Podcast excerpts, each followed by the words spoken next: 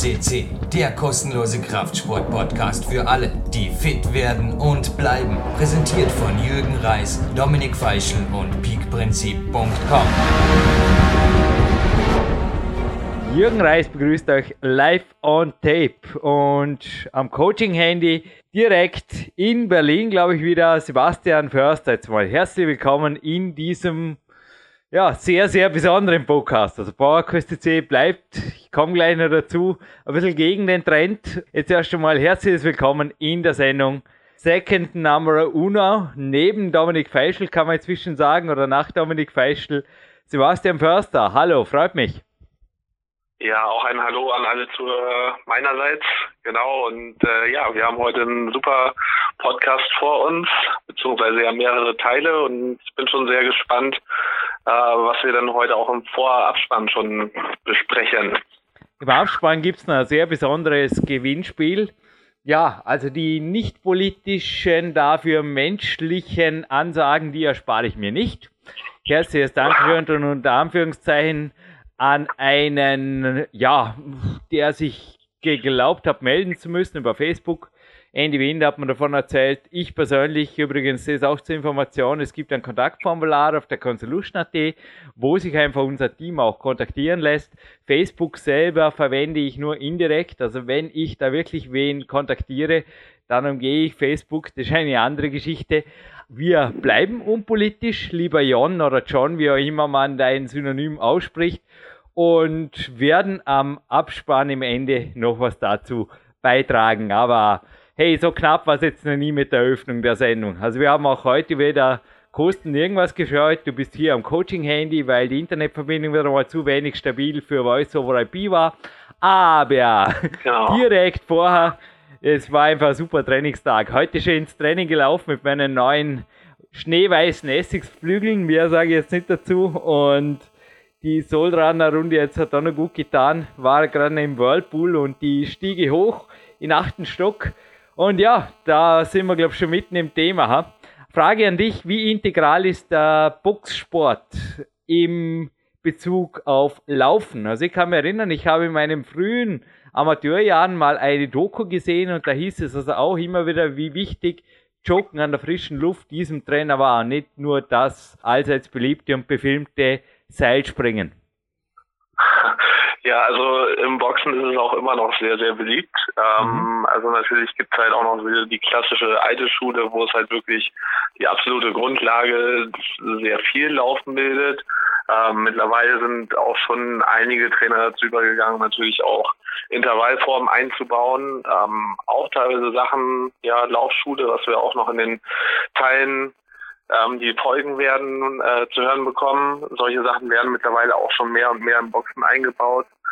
Ich denke, dass ja auch weiterhin Joggen oder Laufen äh, ein wichtiger Bestandteil ist, einfach weil sich viele darüber auch die äh, Grundlagen holen. Inwiefern das tatsächlich dann stattfindet, ähm, ist wahrscheinlich auch von Athlet zu Athlet unterschiedlich. Und wie man es auch aufbaut, auch da gibt es halt unterschiedliche Ansichten. Ich sage ja trotzdem auch, also aus meiner Sicht der Dinge ist halt immer, dass halt jetzt ständig oder zu viel Laufen jetzt auch nicht immer äh, den Zweck erfüllt, aber ähm, Grundlagen macht sicher teilweise auch Sinn. Sag jetzt einmal zum Aufwärmen oder zum Zwischendrin noch den Kopf freikriegen oder mich zu fokussieren. Also heute war ein Kletter und kein Ruhetag ist einfach für mich der Hit. Diese was ist denn das? Jetzt eine fünfteilige, sechs, siebenteilige Sendung mit dem Vorabspannen. Habe ich da richtig gezählt, Sebastian? Ja. Hat man, glaube ich, ja, auch noch nie. Also die habe ich auch für mich im Herbst jetzt nicht ganz uneigennützig aufgenommen, weil ich wieder laufen wollte und viel Motivation, so schön die Mountainbike-Runden über Dormien waren, einfach auch fürs Laufen geschöpft habe. Und dass du mein spezifischer neuer Trainer bist, dazu gibt's mehr in der nächsten Sendung. Aber aktuelle neue Bilder, auch dank Andreas Kempter, dessen Kempter 7 Shirt ich übrigens gerade trage. Gruß übrigens vom Andreas. Wir haben auch über dich gesprochen am Dormener Würdele und dort viel gesprintet. Das war cool, das war echt Laufschule im Moor. Also ich, Gott sei Dank waren es Gore-Tex Laufschuhe. Es war eine verrückte Fotosession und erste Inspirationen draus sind jetzt auch, und für alle, die den Podcast hinterher hören, kann es ergeben, Yin Yang. Und der Yin Yang gibt so zweiteiliges Special auch mit einem Tragesplan. Und da sieht man eh, wie die Läufe eigentlich bei mir dann integriert sind. In, vor allem in einen Klettertag, so wie heute, weil bei mir, ja, der Sonnenuntergang steht bevor, geht's heute auf jeden Fall noch an den Balkon raus. Und ja, Sebastian, vielleicht kurzer Überblick zur heutigen Sendung von wie vielen Teilen, wie viele Minuten, besser Stunden sprechen wir überhaupt? Immer Minuten können wir eh nur abschätzen, vorab spannen. Sagen wir jetzt mal, wenn wir 25 Minuten dran sind, was haben wir denn ungefähr einzuplanen an Hörzeit für die Hörer? Also äh, mehr als eine Stunde sollte man sich auf jeden Fall Zeit nehmen. Also anderthalb Stunden okay. werden, werden hier sehr gut gefüllt und ähm, neben dem Vor- und Abspann geht es halt vor allen Dingen in fünf Teilen mit verschiedenen Interviewpartnern eben ums Thema Running, Natural Running.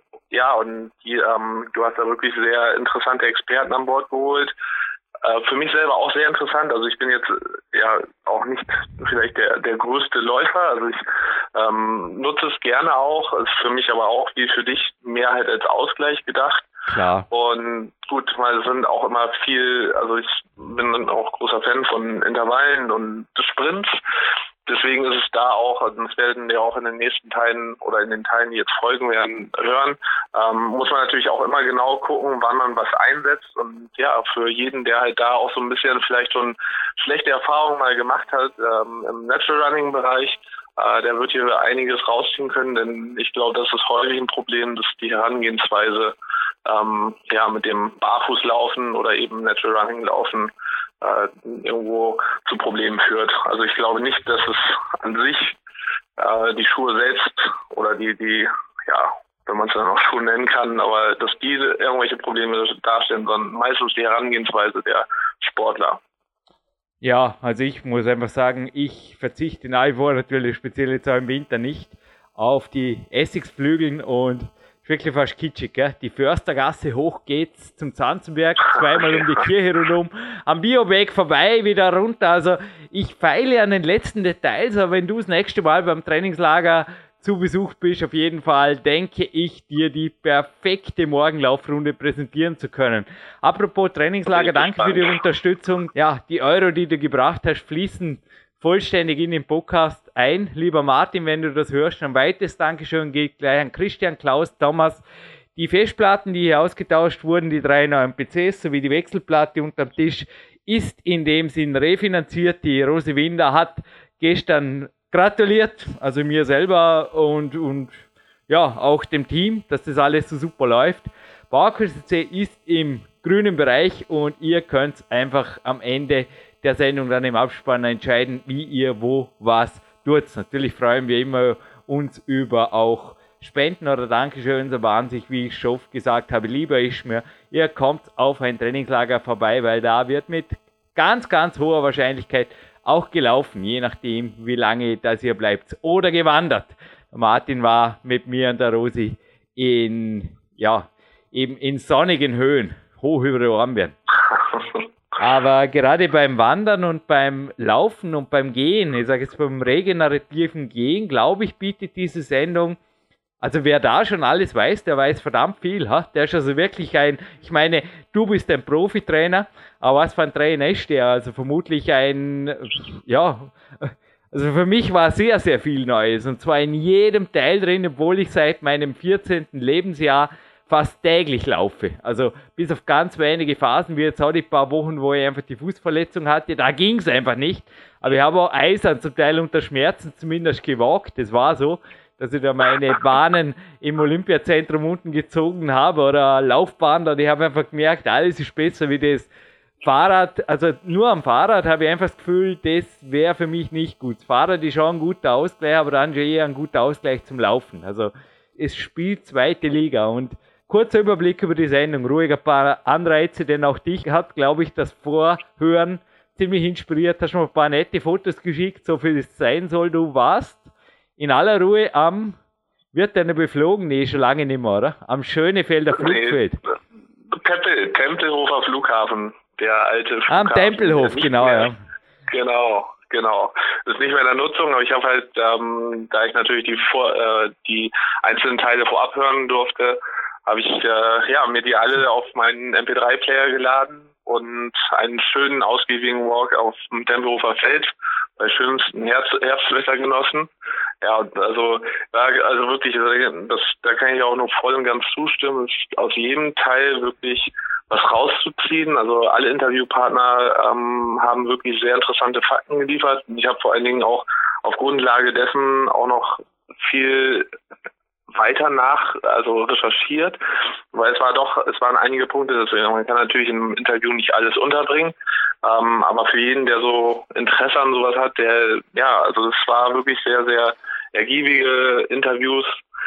Was für mich vor allen Dingen herausstach, war auch eben, ähm, dass es halt dass die gerade die Natural Running Sachen, dass es halt nicht nur darum geht, eben gleich voll einzusteigen und irgendwie einen Marathon zu laufen, was vielleicht auch der eine oder andere gemacht hat. Und in den USA gab es ja auch schon, glaube ich, die eine oder andere Klage deswegen, aber das ist auch immer, ja, was ich gesagt habe, dass es, es geht halt darum, also ich kann natürlich nicht gleich barfuß oder mit den Natural Running Schuhen anfangen, irgendwie 15 Kilometer auf Asphalt zu laufen, dass das natürlich den Füßen und den Knien nicht gut tut. Das also, leuchtet mir zumindest ein, aber man muss es anscheinend doch noch irgendwo Leuten sagen.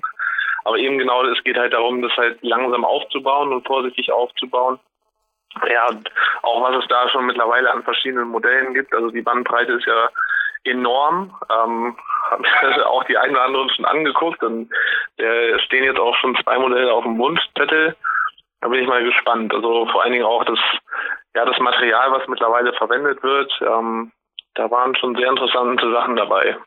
Fatburn Food steht da auf der Mains Fitness und ab und zu macht es Spaß, tagesaktuelle Vorspende zu moderieren, weil gute 72 Stunden bevor diese Sendung online geht, sprechen wir das jetzt live on tape, Sebastian. Und da ja. sind übrigens auch wirklich empfehlenswert. Die haben nicht nur einen neuen Chefredakteur, sondern auch neue Themen habe ich gesehen und speziell auch Outdoor kam dieses Mal trotz der Winterzeit. Also gerade im Winter sage ich raus, raus, raus. Wer im Winter Stuben hockt, ist wirklich selber schuld. Und ob man sich wirklich gleich einen Halbmarathon in 5895 Metern antun muss, rund um den Kilimanjaro, da war mein Papa mal, aber ohne, ohne Marathonziele, das kann jeder für sich selber entscheiden, das ist crazy. 260 Kilometer um den Gipfel rum und die ich glaube, das Minimum ist ein Halbmarathon pro Tag. Also da wäre ich jetzt auch boah, leicht überfordert, ist unter, ja. ist also, also tief gestapelt. Nee, aber ist zum Beispiel auch ein interessanter Vergleich drin jetzt mit HIIT im Vergleich zu Cardio.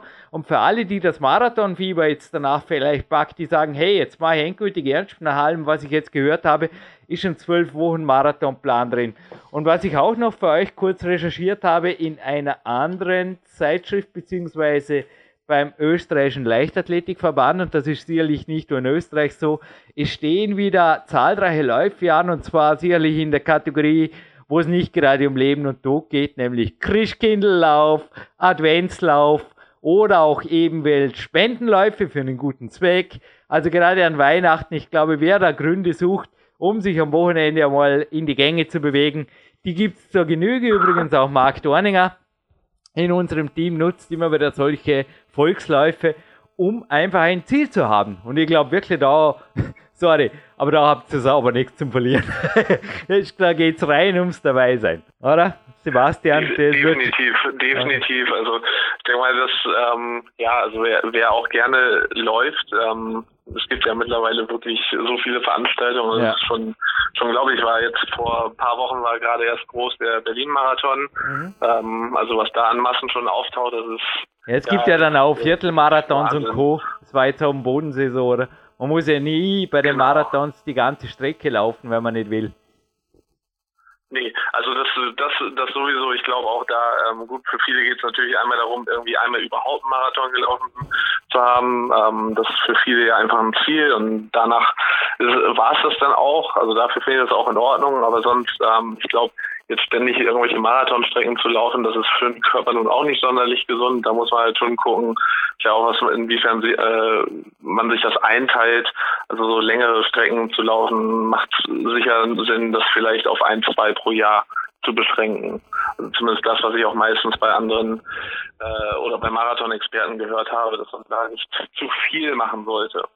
Als mein Hauptcoach inzwischen Sebastian sage ich jetzt auf jeden Fall, Marathons bleibt dir bei mir erspart, weil das, ich kann mich, nee, ich kann mich erinnern, beim Stadtlauf habe ich mal mitgemacht, aber selbst da, ja, Wettkampf ist Wettkampf, war ich dann auch schon zwei, drei Tage spezifisch, also total paniert. Also wenn ihr eine Hauptsportart habt, würde ich das natürlich wirklich nur in der Offseason machen und dann natürlich auch mit entsprechendem, ja, einfach nachdenken, weil ich habe sie auch in einem Interview jetzt zum Teil erwähnt, dass also Marathons normalerweise schon mehr monatige, wenn nicht sogar mehrjährige Vorbereitungen brauchen, um da einigermaßen der Zeit zu laufen.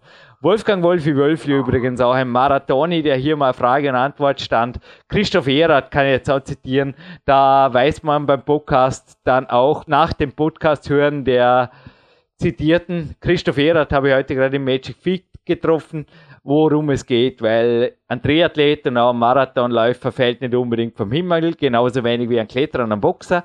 Aber ich würde sagen, wir starten irgendwann einmal jetzt in den ersten Teil rein, oder? Und hören uns im Abspann wieder. Geht es so? Genau, wir starten jetzt mit Thorsten Ludwig und äh, ja, viel Spaß beim Zuhören. Und hiermit sind wir im Hauptteil dieses Natural Running und Walking Specials. Und ich begrüße live am Handy, live on tape, den Mann mit den zwei Vornamen. Thorsten Ludwig, hallo erst schon mal am Telefon. Hallo, guten Morgen, grüß dich. Ja, da per Du zu sein ist natürlich kein Problem. Ja, Nein, jetzt einfach alle mal Klarstellung, Thorsten der Vorname. Ganz genau so ist es. Schön. Und du, Thorsten, bist Gründer der Firma Soul Runner und es gibt ja da nicht ein, ja, ein nicht ganz unbekanntes Buch, Born to Run von Christopher McDougall. Und ich glaube, man kann so sagen, du hast da eine ähnliche Leidens- und Lebenserfahrungsgeschichte hinter dir mit deinen Produkten. Kann man das so sagen zum Reinstarten mal? Also ich habe keine Leidensgeschichte mit meinen Produkten hinter mir. Nein, aber, aber du weißt, worauf ich raus will, glaube ich. Ja, ja, genau. Also ähm, ja, du willst sicherlich wissen, wie ich zu den äh, Barfußschuhen gekommen bin. Äh, grundsätzlich ist es so, dass ich äh, leider doch schon äh, recht früh Probleme mit, äh, mit Arthrose bekommen habe. Ich habe Ende der 70er Jahre hat man mir den Meniskus rechts schon komplett rausgenommen, was man heute teilweise gar nicht mehr macht. Da schleift man ab oder ähnliches. Also bei mir hat man ihn den jedenfalls komplett rausgenommen damals. Und äh, so hundertprozentig erholt hat sich das Ganze nie. Ich habe also doch etwas Arthrose in den Knien und habe festgestellt, dass wenn ich sanfter auftrete, wenn ich nicht so hart gehe, äh, dann ähm, habe ich diese Schmerzen nicht. Ich habe jahrelang Kyalat-Spritzen äh, bekommen, alle zwei Jahre so eine Spritze beziehungsweise eine Einheit von zehn Spritzen. Das hat dann wieder für, für guten Jahr, anderthalb Jahre gehalten. Und dann bin ich irgendwann wirklich mit Mitte 40 aus dem Auto rausgestiegen wie ein alter Mann, nämlich erstmal beide Beine schön auf dem Fußboden oder auf dem Boden aufsetzen und dann so an der A-Säule oder am Griff, der dann auf der Fahrerseite ist, habe ich mich dann aus dem Auto rausgezogen. Und seitdem ich Barfußschuhe trage, habe ich dieses Problem nicht mehr. Das bedeutet jetzt nicht, dass mir jetzt wieder der Knorpel im Knie nachwächst, nur weil ich weil ich Barfußschuhe trage. Das ist natürlich Blödsinn. Aber grundsätzlich ist ein gelenkschonendes Gehen unheimlich gut für den Körper. Du weißt ja, dass du beim Joggen ungefähr mit dem fünf- bis siebenfachen deines Körpergewichtes deine Gelenke belastest. Beim Gehen spricht man so von einem Zweifachen, also von dem Doppelten des, des Körpergewichtes. Wenn ich jetzt mein eigenes Körpergewicht nehme, 100 Kilo mal zwei, das heißt, ich brauche fünf Schritte beim Gehen. Und ich habe schon mal eine Tonne durch meinen Körper gejagt. Und wenn ich das natürlich versuche abzufedern, indem ich einen speziellen Gang habe, nämlich so, wie man barfuß geht, dann tut das grundsätzlich meinem ganzen Körper, meinem Organismus, meinen Gelenken vor allen Dingen unheimlich gut. Jetzt hatten wir gerade ein bisschen was vor Jahren. Gib uns vielleicht einen kurzen Überblick. Wie jung bist du jetzt und wie kam es damals und wie alt warst du damals zu der Meniskus-Sache überhaupt? Ist wirklich eine recht wilde Geschichte. Also ich glaube wirklich, diesen Eingriff würde man sich heutzutage vermutlich fünfmal überlegen. Ich bin heute 54. Ich hatte die OP 1977. Da war ich dann also 16, 16, 17, 16. Und äh, das war sogar ein ganz guter Arzt. Wir hatten äh, in der Nähe meines Heimatsortes einen Bundesligaverein, Eintracht Braunschweig, war mal ganz kurz Besucher der ersten Bundesliga. Letztes Jahr spielt jetzt in der zweiten Bundesliga und der Mannschaftsarzt von Eintracht Braunschweig hat mich damals operiert. Aber man wusste, glaube ich, noch gar nicht so richtig, was das, was das Ganze ist. Und ich habe so das Gefühl gehabt, dass man, dass man sich wirklich erst, als ich auf dem OP lag, überlegen hat, was man dort überhaupt machen will. Äh, zu Anfang hat man davon gesprochen, dass aus der Kniekehle dann mal irgendwas rauswachsen wird. Also ich, das waren ganz vogelwilde Annahmen, die man damals gemacht hat. Und ja, wie gesagt, also 77, heute haben wir 2015, ist also doch schon eine ganze Reihe her. Und äh, sowas würde man heute sicherlich nicht mehr machen. Außerdem habe ich damals noch drei Wochen im Krankenhaus gelegen. Ich glaube, heute erledigt man das innerhalb von 45 Minuten, dann ist man wieder draußen. Also es waren natürlich noch ein paar andere Zeiten, aber ich muss sagen, zumindest wenn es sich um Naturschnee handelt, Kunstschnee tut mir wirklich nicht gut, aber wenn es sich um Naturschnee handelt, dann fahre ich heute Ski und ich gehe auch joggen, aber eben äh, auf eine gelenkschonende Art und Weise. Eben, denn auch schon eine ganze Weile her, und ich hoffe, es ist immer noch so, ist eine E-Mail, die du mir persönlich geschrieben hast. Und ist wirklich gewaltig. Sie hat begonnen, du kannst dich vermutlich erinnern, mit den Worten, Jürgen, die Arthrose ist nicht weg, aber. Und dann kam das große Aber. Erklär uns vielleicht, was du wirklich jetzt heutzutage in der Lage bist, mit deinen Schuhen zu machen. Und dann vielleicht schließlich auch gleich an, was deine Schuhe sind. Denn ja, ich sage jetzt einfach nur, Dämpfung ist da auf jeden Fall nicht angesagt. Definitiv nicht. Garantiert nicht. Ähm, also was mache ich mit meinen Schuhen? Grundsätzlich, das werde ich natürlich häufig gefragt, was kann man mit seinen Schuhen machen? Und ich, ich kontere immer mit der Gegenfrage, was kann man alles barfuß machen? Also kann man barfuß durch die Stadt gehen? Ja, das kann man. Kann man barfuß joggen? Kann man auch. Natürlich mit dem entsprechenden Laufstil. Also man sollte dort gerade als ambitionierter Läufer sehr, sehr vorsichtig beginnen. Kann man barfuß durch den Wald gehen? Ja, das kann man. Ich gehe auf den Berg. Also kann man alles barfuß machen. Aber wenn man Angst hat, sich zu verletzen, wenn man Angst hat vielleicht vor Insektenstichen, oder wenn es äh, ja darum geht, einfach äh, die, die, sich, die Füße zu verschmutzen. Es liegen überall vielleicht mal hier und da ein paar Zigarettenkippen oder ein paar kleine Glassplitter oder ähnliches rum. Wenn man sich also grundsätzlich Angst hat zu verletzen, dann sind unsere Schuhe genau die richtigen. Warum? Weil, ich hatte es ja gerade eben gesagt, die natürlichste Art, sich fortzubewegen, ist barfuß gehen, barfuß laufen. In dem äh, Buch von, von Christopher Duger, was du erwähnt hast, geht es ja auch darum, dass die Tarahumaras beschrieben werden, die also äh, den 16-fachen Marathon am Stück innerhalb von 48 Stunden laufen. Genau, ja. Und zwar barfuß oder mhm. mit, mit, mit äh, ganz einfachen äh, Sandalen, die sich aus Autoreifen schnitzen. Ich habe meine Dokumentation im Fernsehen gesehen, die spielen auch eine Woche lang Fußball. Das ist unglaublich. Die spielen, die haben keinen Fußballplatz, sondern die spielen von, von Dorf zu Dorf, äh, von, von Ansiedlung zu Ansiedlung, kicken die einen Ball und das, das kann dann eben wirklich ein paar Tage dauern und geht über, über viele, viele, viele Kilometer. Und das machen die eben alles barfuß und und mit unseren Schuhen gehst du fast wie auf der eigenen Fußsohle. Du hast es ja schon ausprobiert. Also wenn man beispielsweise mit unseren Schuhen auch durch eine Pfütze geht, das ist immer so unser, unser Unique Selling Point, so unsere Einzigartigkeit, dann äh, trittst du beispielsweise durch eine Pfütze und gehst dann wieder auf eine trockene Fläche und du siehst in der Tat deinen eigenen Fußabdruck durch die Sohle hindurch. Und das ist natürlich wirklich äh, einzigartig und soll im Grunde nur unterstreichen, dass der dass, dass, dass äh, wir wirklich keinerlei Dämpfung, keinerlei Support auch für die für die für die für, für den äh, fürs Gelenk, also kein Arc Support fürs Gelenk anbieten, weil sich egal in welchem Alter der ähm, Fuß natürlich, du kannst immer Muskeln aufbauen. Der Fuß kann sich auch ein durchgetretener Fuß kann sich im hohen Alter wieder etwas aufrichten. Und eins ist natürlich auch klar, alles, was unterstützt wird, das kann sich nicht selber entwickeln.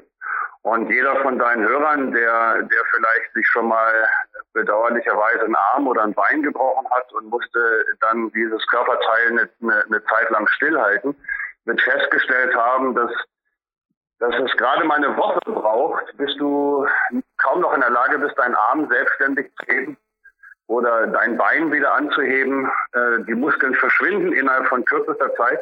Wenn man sich jetzt vorstellt, du hast, äh, hast Schuhe, die im Grunde die Fußmuskulatur verkümmern lassen. Ich meine, wir stehen auf unseren Füßen ein Leben lang. Wir können so ziemlich alles im Körper erneuern, aber noch lange keine, keine Gelenke, kein Fußgelenk, Schultergelenk. Das ist ganz, ganz schwierig. Und da sollte man doch diese Körperteile, die uns ein ganzes Leben lang tragen, auch entsprechend pflegen, behandeln und natürlich auch trainieren. Dass ich deine Schuhe ausprobiert habe, ist leicht untertrieben. Du hast mir 2011 das erste Exemplar einmal zugeschickt. Und das lebt immer noch übrigens. Zwar schon sehr, sehr abgenutzt, aber ja, spricht für die Langlebigkeit. Ich muss allerdings zugeben, dass ich normalerweise nicht jogge damit. Also das, ich fühle mich einfach da nach wie vor wohler mit leichten, aber im Endeffekt gedämpften Laufschuhen. Also gerade bei Dauerläufen.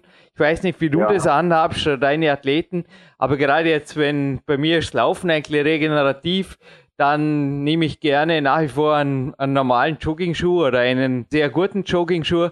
Da spare ich nicht. Und bei Alltagstätigkeit, aber auch in der Physiotherapie, also deine Schuhe sind einfach hier im Olympiazentrum und auch im Physiotherapiezentrum hier positiv aufgefallen. Also Dorsten, da wurde ich angesprochen und auch gefragt danach und die Dinge, also die Modelle wurden entsprechend analysiert. Und das übrigens mit der nassen Pfütze, also gerade im Winter, da kann man, glaube ich, auch gleich einen Überblick geben. Deine Produkte wie beispielsweise der Namaka, die schützen natürlich auch vor Kälte und speziell Nässe und sind auch relativ trittsicher. Meine Erfahrungen sprechen zumindest, kann man das so sagen? Ja, wir haben äh, übrigens der Namaka, da sprichst du ein äh, interessantes Thema an, weil dieser äh, dieser, dieser Schuh ist entstanden äh, durch sehr, sehr intensive, intensive Gespräche mit Physiotherapeuten, mit Ärzten, Sportärzten, mit Orthopäden, die sehr viele Sportler in ihren Praxen haben oder in ihren äh, Therapien haben. Und dann kam die Bitte von der, von Seiten der Medizin doch mal einen Schuh zu machen, der nicht gleich so dünn ist. Unsere anderen Schuhe haben ja eine zweieinhalb Millimeter Sohle. Und wenn dann die Läufer kommen von ihren dick gedämpften Schuhen, sei es mit Gel oder mit Luft oder mit anderen Möglichkeiten, mit, mit anderen äh, Dämpfungen, äh, verschiedene Sohlenkomponenten, zwei Zentimeter hohe Sohlen etc. etc., dann ist der Umstieg für einen ambitionierten Sportler, für einen ambitionierten Läufer vor allen Dingen, auf unsere Schuhe vielleicht ein bisschen hart, weil wir eben mit zweieinhalb Millimeter einen Laufen fast wie auf der eigenen Fußsohle anbieten. Und dann kam die Bitte und, und, und, und Anforderung, doch mal einen Schuh zu machen, der vielleicht so ein, ein Mittelding ist, wo man so etwas leichter den Umstieg findet. Und in der Tat, daraus ist dann der, der Namaka entstanden, beziehungsweise auch der, der Omega. Das war das Vorläufermodell. Und weil du den Winter ansprichst, natürlich, man merkt schon mit unseren Schuhen, wenn du auf einem kalten, übrigens in letzter Zeit hatten wir es ja genau umgekehrt, äh, sehr, sehr heiße äh, sehr, sehr heißen Boden, teilweise ja 40 Grad heißen, heißen Asphalt oder, oder höher. Und wenn man da natürlich barfuß drauf steht, dann, dann, dann merkt man das irgendwann unangenehm. Und wenn man mit unseren Schuhen barfuß, also mit unseren Schuhen fast wie barfuß auf den heißen Böden steht, adäquat dann auch auf den kalten Böden und sich nicht bewegt, dann merkt man das natürlich auch. Und diese äh, unter dieser zweieinhalb Millimeter dicken Sohle haben wir ja mit dem Namaka nochmal eine drei Millimeter Sohle unten drunter gemacht, sodass wir so auf 5,5, 6 Millimeter kommen. Und äh, da merkt man natürlich schon die Isolierung in beide Richtungen. Im, im Sommer äh, wie im Winter, also Isolierung gegen Hitze und Isolierung auch gegen Kälte. Und daraus hat sich dann auch natürlich der unser Transition Vario entwickelt. Mit dem Schuh gehe ich persönlich durch den ganzen Winter, der ist knöchelhoch geschnitten und hat hinten an der Ferse, an der Achillesferse eine Tasche, wo wir ein Filzelement, Wärmeelement reinlegen. Das gleiche Material kommt in die, in die äh, Innensohle rein als Innensohle. Dann hat er eben die, wir sagen immer doppelte Laufsohle. Und wir haben den Schuh von einer Frau in Kanada im Winter testen lassen. Ich sage ganz bewusst von einer Frau, weil du weißt, bei Frauen ist das Thema kalte Füße doch ein äh, etwas häufiger vorkommendes als vielleicht bei uns Männern. Und diese Schuhe sind fantastisch angekommen. Ich war mit dem Schuh in Kanada. Wir haben den in Kanada getestet. Die Sohle ist wunderbar rutschfest. Gummi saugt sich unheimlich gut an. Und äh, das ist ein Schuh, mit dem, mit dem man wirklich durch den ganzen Winter gehen kann. Selbst wenn man dann vielleicht sogar auch noch mal eine dickere Socke reintun muss oder ich ziehe ganz gerne mal so eine zweite Socke oben drüber. Aber das sind wirklich Schuhe, die man im Grunde 360 Tage tragen kann. Ob es jetzt zum Sport ist, zur Freizeit oder mit unseren Mokassins sogar zum Anzug, würde ich sagen.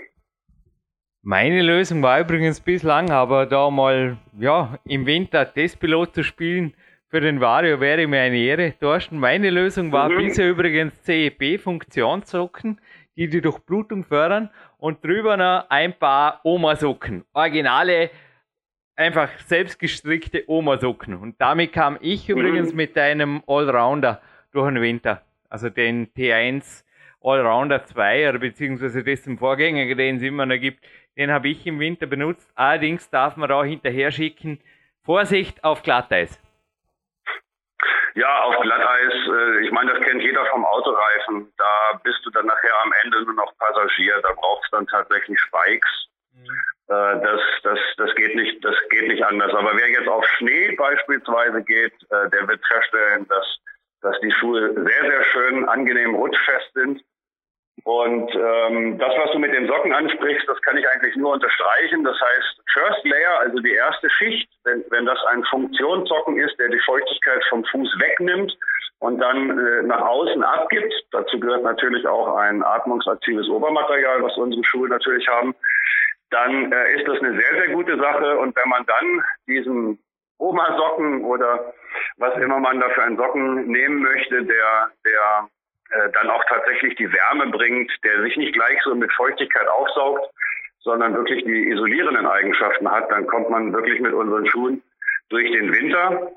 Und du hast ja nun den Schuh mit der dünnen Sohle äh, gehabt, aber den Transition Vario, den, den würde ich dir gerne zum Test nochmal übersenden. Äh, du, du wirst begeistert sein. Also du hast so tolle, warme Füße und, und, und kannst wirklich durch den kompletten Winter gehen mit dem, mit dem Schuh. Also das ist fantastisch. Die Knöcheln sind gewärmt. Wir haben uns das von den Pulswärmern abgeschaut. Auch da wärmst du ja die Knöchel. Bei den Handschuhen zum Beispiel, mit, äh, die, die, die, die, die vielleicht ähm, eine Heizung drin haben eine Batterie drin haben. Die Heizung ist eigentlich immer so im Handknöchelbereich und nicht in den Fingerspitzen, weil man das Blut vorher erwärmen will, damit das warme Blut dann in die Fingerspitzen kommt. Und ähnlich so haben wir es uns äh, für den Schuh gedacht. Das heißt, der Knöchel ist warm oder wird gewärmt durch, die, durch den Wärmeeinsatz. Also ein, ein Filzeinsatz ist jetzt kein nichts Elektronisches. Und äh, dann habe ich also wunderbar warme Füße, zumal natürlich unsere Schuhe immer die Möglichkeit bieten, dass die Durchblutung noch angeregt wird, weil die Füße nicht eingequetscht werden. Ja, eben, Füße nicht eingequetscht. Das war übrigens der Hauptgrund, warum ich zu dir und deinen Schuhen gekommen bin. Die Kletterschuhe sehr enger Natur haben also Probleme ja. im Zehenbereich verursacht. Und da kann ich einfach auch nur allen Kletterern oder auch zum Teil Läufern oder Skifahrern sagen, die einfach sonst sportartbedingt sehr gestresste Füße haben, probierst es einfach mal im Alltag beim Einkaufen, bei der Physiotherapie, bei der Ausgleichsgymnastik oder auch mal am Laufband gehen im Winter zum Beispiel. Ihr werdet einfach merken, es ist eine andere Geschichte und dann eventuell auch im Freien. Du und Thorsten, dass ich hier mal die, und du kannst gerne mit deinen Studien dann dagegen schießen oder mithalten, denn die Men's Health hat tatsächlich also ein Bericht, der mir sehr, sehr gut, also ab und zu gefallen mir Berichte sehr gut, aber der hat mir sogar mhm. sehr, sehr gut gefallen. Und zwar, wer schneller läuft, wird langsamer alt. Hast du vielleicht in der aktuellen September-Ausgabe gelesen. Und zwar wurde da ein Professor Like oder Like von der Sporthochschule Köln zitiert.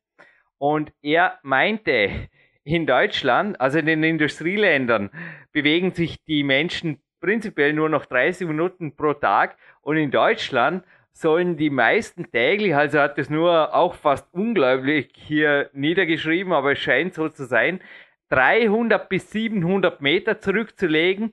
Der Weg zur Toilette und zur Kaffeemaschine ist bereits eingerechnet. Und da fragte ich mich natürlich, ja, seid ihr noch zu retten? Und mit deinen Schuhen vermutlich, da stoßen wir an Grenzen des Möglichen, oder? Also bewegen, glaube ich, sollte man sich schon, oder? Also was ist so deine, ja, man muss ja kein Marathon wie die Indianer laufen, aber wie sind so deine Erfahrungen? Wo liegt das Minimum an sinnvoller Bewegung, damit die Sache auch funktioniert. Denn ich kann mir auch vorstellen, dass du keine Couch Potato bist. Also grundsätzlich ist das, ist das, äh, die Zahlen sind erschütternd. Also ich habe, ich habe auch vor gar nicht allzu langer Zeit die Zahl 400 Meter gehört. Also das sind Sachen, die man kaum glauben kann. Also das ist echt brutal. Meter, das, ist echt brutal. Ist, äh, das ist unglaublich. Aber auf der anderen Seite, wenn man, wenn man sich, ähm, sich dann auch vielleicht mal im Freundeskreis oder im Bekanntenkreis mal umschaut, ja, da ist der Gang ins Bad morgens, äh, dann, dann, dann, dann geht's an, an, an, an Frühstückstisch, wenn überhaupt gefrühstückt wird. Dann geht's zum Auto, ja, und vom Auto fahre ich dann ins Büro, gehe da wieder womöglich, wenn ich Glück habe, die Treppen hoch und setze mich an den Schreibtisch. Und dann ist eigentlich, glaube ich, in erster Linie nur noch die Bewegung, Bewegung vielleicht von einem Kollegen mal zum anderen. Und ja, ich kann mir schon vorstellen, wenn man das addiert, dann wird man nicht mehr auf 400, 500 Schritte kommen. Das ist, das ist traurig, das ist erstaunlich. Und äh, da werden wir noch große Probleme bekommen, wenn sich das nicht ändert. Ich bin seit einigen Jahren auch so ein bisschen äh, wissenschaftlich äh, unterwegs. Die, die Uni München äh, veranstaltet ähm, Kongresse, äh, an denen ich regelmäßig teilnehme und wo Keynote-Speaker aus ganz Europa da sind, Österreich, Schweiz, den, Dänemark. Und ein Thema, Entschuldigung, ein Thema ist immer wieder das gleiche. Und das ist äh, vor allen Dingen auch, wenn, wenn es dann darum geht, wissenschaftlich ältere Menschen äh, zu untersuchen.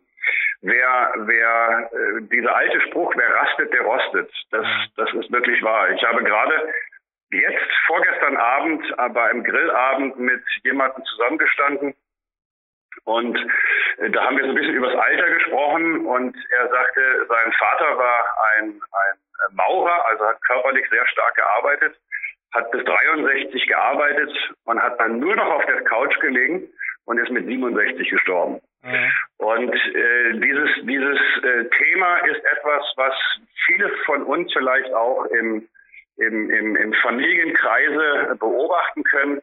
Wenn du, wenn du jemanden hast, der fit ist, der, der, der einfach mal so 10.000 Schritte äh, am Tag geht, das, das, äh, das, ist, das ist nicht viel. Man kann mal um einen See gehen oder man kann mal, äh, auch im Alter, wenn es nicht 10.000 sind, sind es vielleicht 7.000 Schritte, aber einfach sich bewegen, nicht auf der Couch rumflacken, sondern, sondern sehen, dass der Kreislauf in Gang gehalten wird. Es, es ist wirklich so, dass, dass die Überlebenschancen äh, äh, wahnsinnig steigen, wenn man eine bessere Durchblutung hat, wenn man eine bessere Muskulatur hat, wenn das Herz wieder mal arbeiten muss. Und ich kann sowas gar nicht verstehen, wie man, wie man, wie man sich so gar nicht bewegen kann. Und ich bin sicher, dass deine Hörer auch sportlich unterwegs sind, aber dass vielleicht der eine oder andere mal sagt, Mensch, ich habe jetzt so viel arbeiten müssen, ich habe hab jetzt gar nichts machen können, ich habe jetzt die Woche überhaupt nicht viel Sport treiben können. Ich glaube, das geht jedem von uns. Ich, mir, mir geht es auch so. Wir haben gerade unser, unseren ersten Testshop hier in, in Wiesen am Ammersee eröffnet, um den Kunden auch die Möglichkeit zu geben, die Schuhe selber mal vor Ort anzuprobieren. Und ich bin auch die letzten zwei Wochen, außer dass ich äh, rumgelaufen bin, um von einem Laden zum anderen Laden oder von einem Büro zum Laden dann äh, die Sachen umzuräumen. Sport habe ich im Grunde auch nicht gemacht. Und das sollte man sich immer wieder so vor, vor Augen holen und, und, und, sich, und, und sich wirklich ein paar Gedanken machen. Geht's einfach mal Büro, geht's einfach mal zu Fuß ins Büro oder zu Fuß zum Bäcker. Äh, man kann auch zu Fuß mal einkaufen gehen, wenn man nicht gerade die schweren Wasserkisten schleppen muss. Und äh, zu Fuß gehen, die Muskulatur stärken, ist ein ganz, ganz wichtiges Thema. Und abschließend möchte ich dazu sagen, was erschreckend ist, das ist auch eine Zahl, die ich, die, die, die ich erst vor zwei Jahren gehört habe, mit 40 Milliarden Euro zusätzlichen Kosten 40 Milliarden Euro zusätzlichen Kosten rechnen die Krankenkassen in Deutschland bis zum Jahr 2050, äh, 2030, Entschuldigung, an äh, Kosten für ältere Menschen, die stürzen. Äh, nicht nur Kosten äh, für äh, gegebenenfalls Operationen, wenn sich dann jemand die Hüfte oder das Handgelenk oder was gebrochen hat, dass das wieder repariert werden muss, sondern auch, da sind, sind inkludiert die psychologischen Kosten. Also was passiert, wenn ein Mensch fällt, wenn ein Mensch stürzt, wenn er Angst hat, wieder rauszugehen, wenn er alleine zu Hause sitzt, wenn er verkümmert, das sind alles Dinge, die werden auf uns zukommen. Und umso fitter man ist, das muss kein Leistungssport sein, aber Bewegung, umso fitter man ist, umso größer ist dies, äh, die Chance, dann eben auch im Alter fit zu sein und umso geringer ist das Risiko, im, im Alter äh, zu stürzen und dann noch zu ganz anderen Schäden zu kommen. Ich möchte auch nicht hinterher schicken. Es gibt auch Studien, die dafür sprechen. Du hast vorher den Maurer genannt beim Beispiel, dass auch Kellner zum Beispiel Leute, die sich beruflich sehr viel bewegen, was auch bei mir zwangsläufig der Fall ist als Berufssportler natürlich. Ich bin im Endeffekt mehr oder weniger schon der ganze Tag auf den Beinen. Also der PC ist für mich ja, ja, selbst dort schaue ich, dass ich eigentlich nie über eine Dreiviertelstunde komme oder dort auch mit einem System arbeite, das auch viele meiner Coaches hier schon kennengelernt haben. Also zehn Minuten arbeiten, zwei Minuten bewegen und zwar ordentlich die Berufsgruppe, die sich untertags bewegt, die ist fitter wie ein Fitnesssportler, der also zwei, dreimal pro Woche ins Studio geht. Das ist so. Die werden also gesünder alt und definitiv ist das Laufen, das Gehen die zeit- und materialunintensivste Aktivität. Also ich kann hier auch nur deinem Appell absolut grünes Licht geben und der Morgenlauf oder auch der Abendspaziergang, der Mittagswalk statt dem Mittagessen, denke ich alles Dinge, die auch hier von unserer zweiten Nummer Uno, im Dominik Feischl, schon vorgelebt, vorgezeigt wurden. Und ja, von dir gibt es ja auch also Veröffentlichungen im Internet, die zu denken geben. Speziell wenn man also als Eltern aktiv ist, glaube ich, ist das mehr als nur notwendig, denn deformierte Kinderfüße, eine Volkskrankheit, die vermutlich auch nicht sein muss, wenn die Eltern darauf schauen, dass die Kinder sich einfach bewegen und zwar mit ordentlichen Schuhen oder barfuß. Meine Mutter hat letztens zu mir gesagt, ich war den ganzen Sommer, ich kann mich gar nicht mehr erinnern, ich war den ganzen Sommer barfuß am Weg normalerweise. Ja, ja, okay. So das, herrlich. Ja, der, der Bienenstich ab und zu, der, der, war, der war inkludiert, aber das, ja, inzwischen bleibt er mal erspart mit zehn Schuhen. Aber es ist einfach so. Und deine Veröffentlichungen, ja, die sind ja auch auffindbar. Gib uns vielleicht zum Ende des Interviews noch, Thorsten, einen kurzen Überblick über deine Internetaktivitäten, denn da selbstständig weiter zu recherchieren im Bereich Soul Runner, im Bereich Natural Walking und Running, fällt dir gerade aufgrund von deiner Arbeit auf verschiedenen Webportalen sehr, sehr leicht. Ja, also wir haben gerade jetzt unsere, unsere neue soulrunner.com Webseite relaunched. Ähm, bitte zum, um Entschuldigung, sie ist vielleicht auch erst so zu 90 Prozent fertig, aber man kann da schon sehr, sehr viel äh, Informationen äh, finden, Veröffentlichungen, äh, Studien oder zumindest Hinweise äh, dazu. Wir haben uns dort ein bisschen Mühe gegeben ähm, und, und, und etwas eigentlich was Neues gemacht, um auch der, der, der, den ganzen Internetaktivitäten über Handy und Tablet eben Rechnung zu tragen. Und wir sind alle der Meinung, dass das eine recht interessante äh, neue Webseite geworden ist. Dann haben wir von dieser Webseite geht es natürlich in unseren Shop, wo wir nicht nur unsere Schuhe verkaufen, sondern eben auch eine ganz interessante FAQ, also Fragen und Antworten Webseite haben, die sicherlich schon viele Fragen beantwortet, die äh, deine Hörer haben werden. Und ich möchte auch an jeden appellieren, wenn er ein Thema hat, von dem er bei uns auf der Webseite gar nicht sieht oder auch Fragen hat, die, die wirklich allgemeingültig sind, dann bitte eine kurze Info an uns. Wir werden das dann auf diesen, äh, auf diesen Seiten oder auf den Unterseiten eben mit aufnehmen. Und wer eine spezielle Frage hat, der kann sich natürlich auch jederzeit an mich wenden, einfach über das äh, Formular, was wir anbieten, das Kontaktformular oder info at soulrunner, soul, also S-O-L-E-runner.com, kann er mich gerne anschreiben und dann wird er eine umfangreiche Antwort äh, bekommen. Des Weiteren haben wir auf barfußlaufen.tv, barfußlaufen mit Doppel S, .tv ein reines Videoportal, wir haben es absichtlich auch nicht Soulrunner TV genannt, sondern wirklich Barfußlaufen TV, weil wir dort nicht nur über unsere Produkte sprechen wollen. Natürlich sind dort auch Eigenproduktionen drauf, gerade im Bereich der Gangschule oder wenn mal ein, ein, ein neues Produkt von mir vorgestellt wird. Aber wir haben sehr viele allgemeine Informationen zum Thema Laufen, zum Thema Lauf-ABC. Äh, wir haben Videos von einem Born-to-Run-Trainer mit dabei.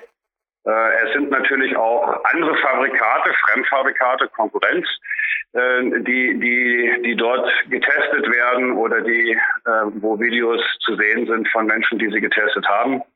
Also da sind wir wirklich ganz offen. Wir begrüßen jeden, der der sich mit dem Thema Barfußlaufen oder geschütztes Barfußlaufen, Barfußschuhe auseinandersetzen möchte.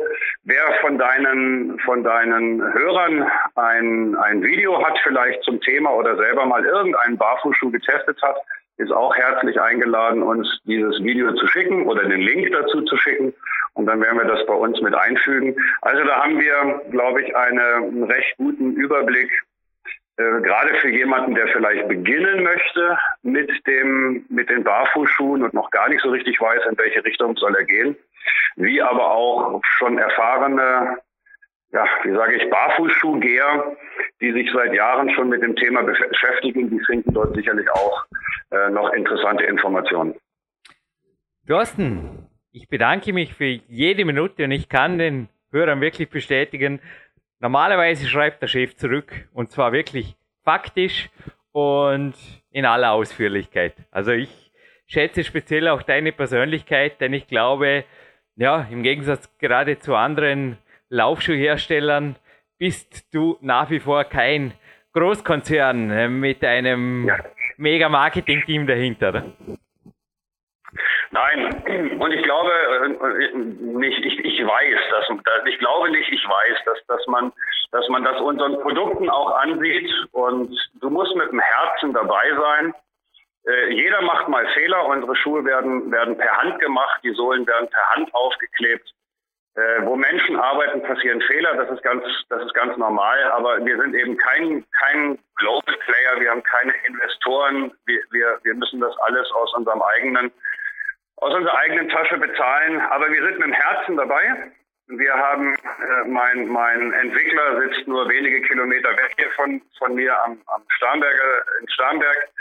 Wir sitzen ja hier am Ammersee und wir, wir sind mit dem Herzen dabei. Das sieht man unserem Produkt an. Wir stehen dahinter. Wir sind nicht nur irgendeine große Firma, die dann auf den Zug aufspringen möchte und dann eben auch mal äh, mit wenig Kompetenz ein paar Barfußschuhe herstellt sondern wir glauben an das, was wir machen und wir, wir lassen das auch über unsere Produkte rüberkommen. Und wer dennoch mal ein, ein kleines Problem hat oder vielleicht sogar sich mal ein paar Gedanken darüber gemacht hat, wie man das eine oder andere vielleicht machen kann. Also immer her mit diesen Informationen. Wir sind offen, wir sind klein. Das hat aber auch den Vorteil, dass wir flexibel sind. Und wir können jetzt nicht, sicherlich nicht äh, alles, alles so sofort umsetzen, aber wir sind eben so, so groß, nur wie eben vorhin der, der äh, Schuh, der Namaka, wo die Idee einfach von den Physiotherapeuten kam, zu sagen, mach doch mal ein bisschen was anderes. Also da sind wir immer noch in der Lage, so zu reagieren. Und ja, ich hoffe, dass das auch bei deinen Hörern so ankommt.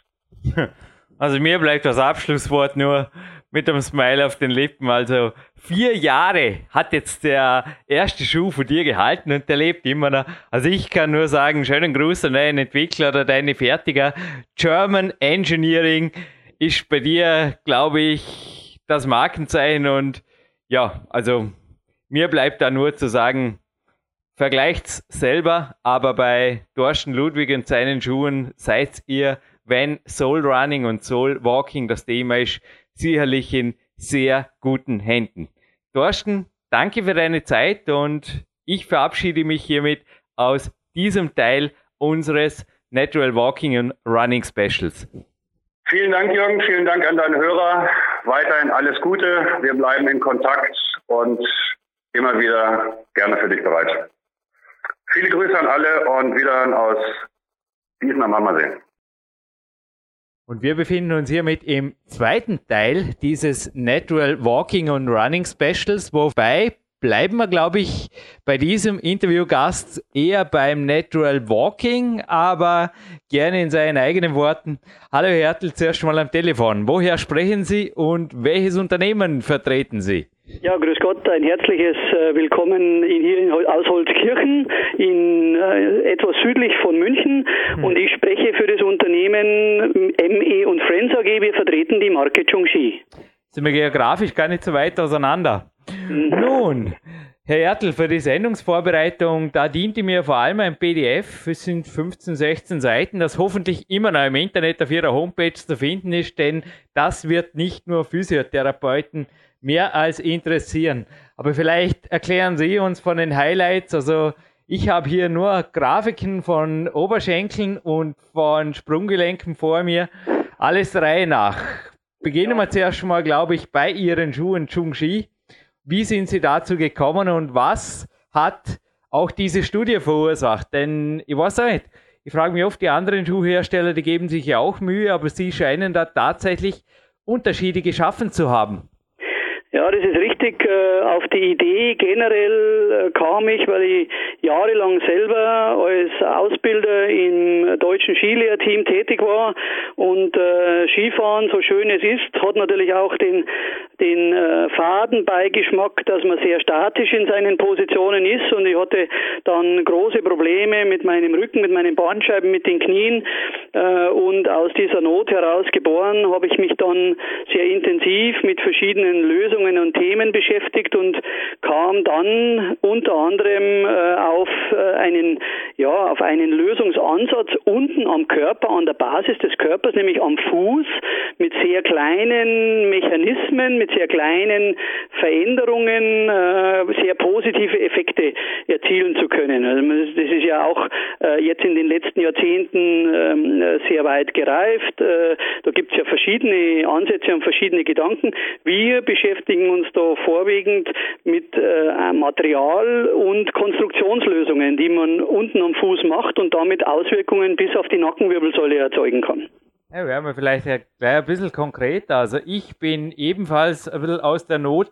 Also ich habe es wie am Vorredner schon erwähnt, das Sportklettern hat den Vorteil, dass man zwar den Fuß an sich sehr gut und auf verschiedene Arten belastet, aber der Kletterschuh, der ist extrem eng und nach 20 Jahren Sportkletterei hat er einfach mal der Halux gemeint, äh, jetzt magst du zumindest außerhalb der Kletterschuhe was überlegen.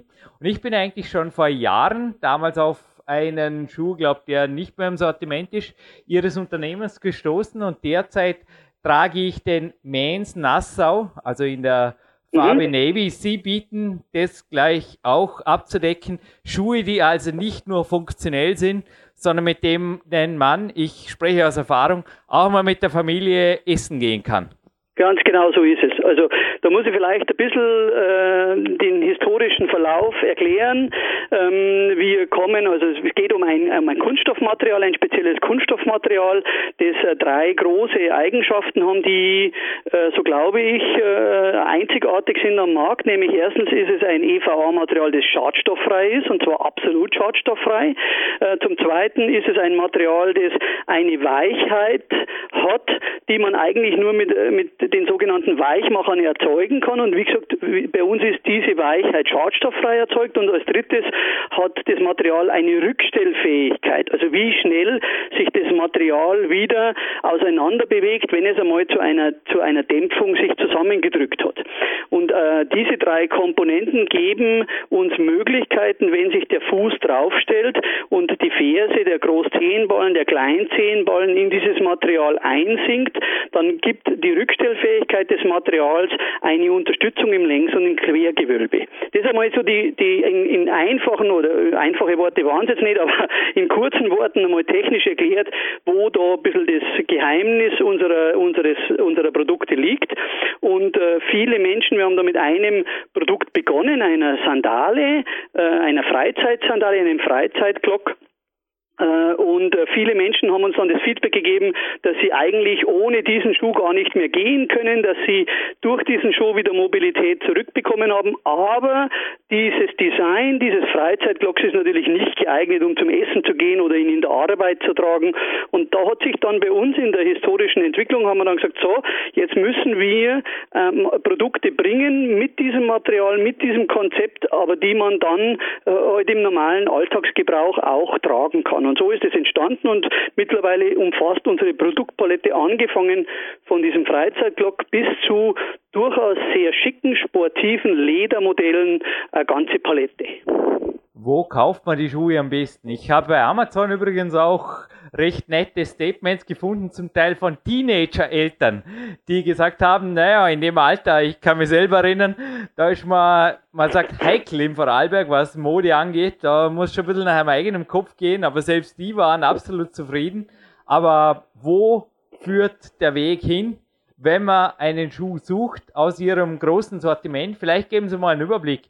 Habe ich eingangs an sich da zu viel oder zu wenig versprochen oder decken Sie den Running-Bereich ab oder korrigieren Sie mich, war das wie in Ihrer vorigen Antwort schon eher jetzt im Alltagsbereich, was den Einsatz oder sagen wir mal die Zielgruppe Ihrer Schuhe angeht? Da bombardieren Sie mich ja gleich mit der ganzen Reihe. Sorry, eins, also wir sind jetzt im Shop, oder? Dass man da gleich irgendwie passt schon zusammen, irgendwie wieder nicht. Ich bin berühmt berüchtigt für meine loaded questions, haben schon manche englische Interviewpartner gemeint. Also, aber ich will, zerlegen Sie ruhig die Frage und ich wiederhole mich noch einmal. Danke. Ja kein, ja, kein Problem. Also, wo kaufe ich die Schuhe?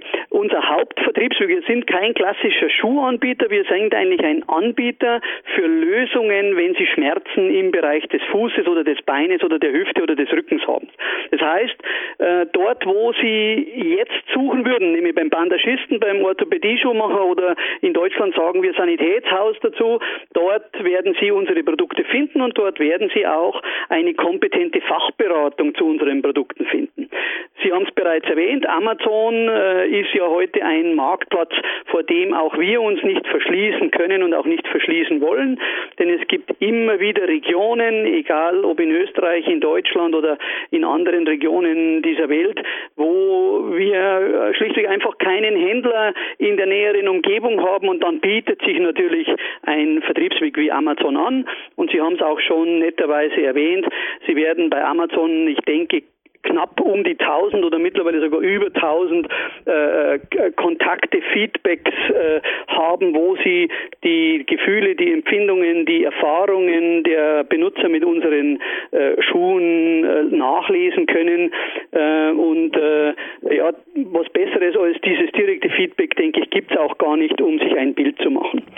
Darüber hinaus sind wir mit einem Produktsegment auch bei Home Shopping Europe 24, also bei dem Fernsehen Fernsehsender vertreten. Äh, dort schlichtweg deshalb, weil wir auch eine Zielgruppe haben, die schon etwas älter ist, also 60 Jahre plus, die diesen Vertriebskanal einfach gerne haben und wir haben ein Produkt, das gerne als Hausschuh getragen wird Und für diese Leute ist das ein ganz, wichtige, ganz wichtiges Segment, dass sie es dort erwerben können. Ähm, so viel zum Thema Vertriebskanal. Wir haben im Übrigen auch einen eigenen Online-Shop www.chung-ski-shop.com. Dort, auch dort können Sie einkaufen äh, und wir schicken Ihnen das Produkt äh, gerne nach Hause. Frage 2 war, ähm, ob wir uns auch in dem Bereich Running bewegen oder ob wir uns jetzt mehr im alltagstauglichen Schuh äh, bewegen. Also wir haben auch, Sie selbst haben es mir ja gerade schon zugerufen, das Modell Nassau für Herren, für, für Damen heißt ein vergleichbares Modell Savannah, ähm, das als Running-Schuh absolut geeignet ist. Wobei man unterscheiden muss, wenn Sie natürlich hier ein leistungsorientierter Marathonläufer sind, der hier dreimal die Woche äh, 42 Kilometer läuft, dann sind wir wahrscheinlich nicht der richtige Anbieter für Sie, weil Ihr Bedürfnis oder Ihre Wünsche an den Schuh eine ganz andere, äh, äh, ganz andere Richtung hat, als unser Klientel an uns hat. Das heißt, unser, unsere Schuhe sind für Sie dann, wenn es darum geht, Ihnen Mobilität zurückzugeben, Sie schmerzfrei laufen zu lassen, äh, das richtige Produkt, wenn es darum geht, Ihnen möglichst viel Vortrieb zu geben, möglichst schnell die 42 Kilometer abzuarbeiten, dann gibt es sicherlich Anbieter, die hier qualifizierter sind, als wir das sind. Unser Schwerpunkt liegt in dem Bereich, äh, geben, Sie, geben wir dem Konsumenten oder dem Patienten Mobilität zurück, wo er bisher ein Problem hatte oder einen Schmerz hatte. Ich habe mich übrigens gleich bei Ihrem Team erkundigt, als ich den Schuh erhielt. Herr Ertel, ob man damit joggen darf. Die E-Mail kam innerhalb von 24 Stunden, lautete ja. Ich muss zugeben, ich habe dennoch noch ein paar kurze Läufe gemacht. Grund war einfach der, ich will diesen Schuh eher für Coaching-Termine oder für Walks hier oder eben fürs Essen mit der Familie. Der ist mir zu schade, um ihn in Wald und Wiese zu ziehen, muss ganz ehrlich sagen. Nicht nur wegen der leuchtgelben Schuhbändel. Aber generell zu den Schuhen. Wie haltbar sind sie? Wie strapazierfähig sind sie? Wofür sind sie auch ich kann mir auch vorstellen, also wir sind hier natürlich in den Alpen, aber beim Wandern werden sie auch an die Grenzen stoßen, oder denke ich jetzt mal was. Aber korrigieren Sie mich gerne. Wie widerstandsfähig sind die Schuhe und wie lange halten sie im Durchschnitt? Also hängt natürlich von der von der Machart der einzelnen Schuhe ab. Ein Schuh, der ein Lederaußenmaterial hat, hat im Regelfall eine längere Haltbarkeit als ein textiles Obermaterial. Das ist schlichtweg einfach schon im, im Material äh, begründet. Äh, grundsätzlich halten unsere Schuhe äh, ja so, wie man es von einem klassischen Sport- oder Alltagsschuh erwarten mag. Wir geben eine zweijährige Garantie für Produktfehler oder für Verarbeitungsfehler. Ähm, aber ich denke, dass, wenn es ist ein Unterschied, ob Sie den Schuh jeden Tag von morgens um sieben bis abends um sieben tragen oder ob Sie ihn äh, einmal die Woche für eine Stunde laufen anziehen, hat natürlich einen anderen, anderen Belastungseffekt. Ähm, aber äh, äh, was, was erwartet man von einem äh, Schuh? Äh, in unserem Fall steht die Schmerzlinderung im Vordergrund, ja, und äh, natürlich sollte so ein Produkt äh, bei normalem Gebrauch äh, zwei bis drei Jahre halten.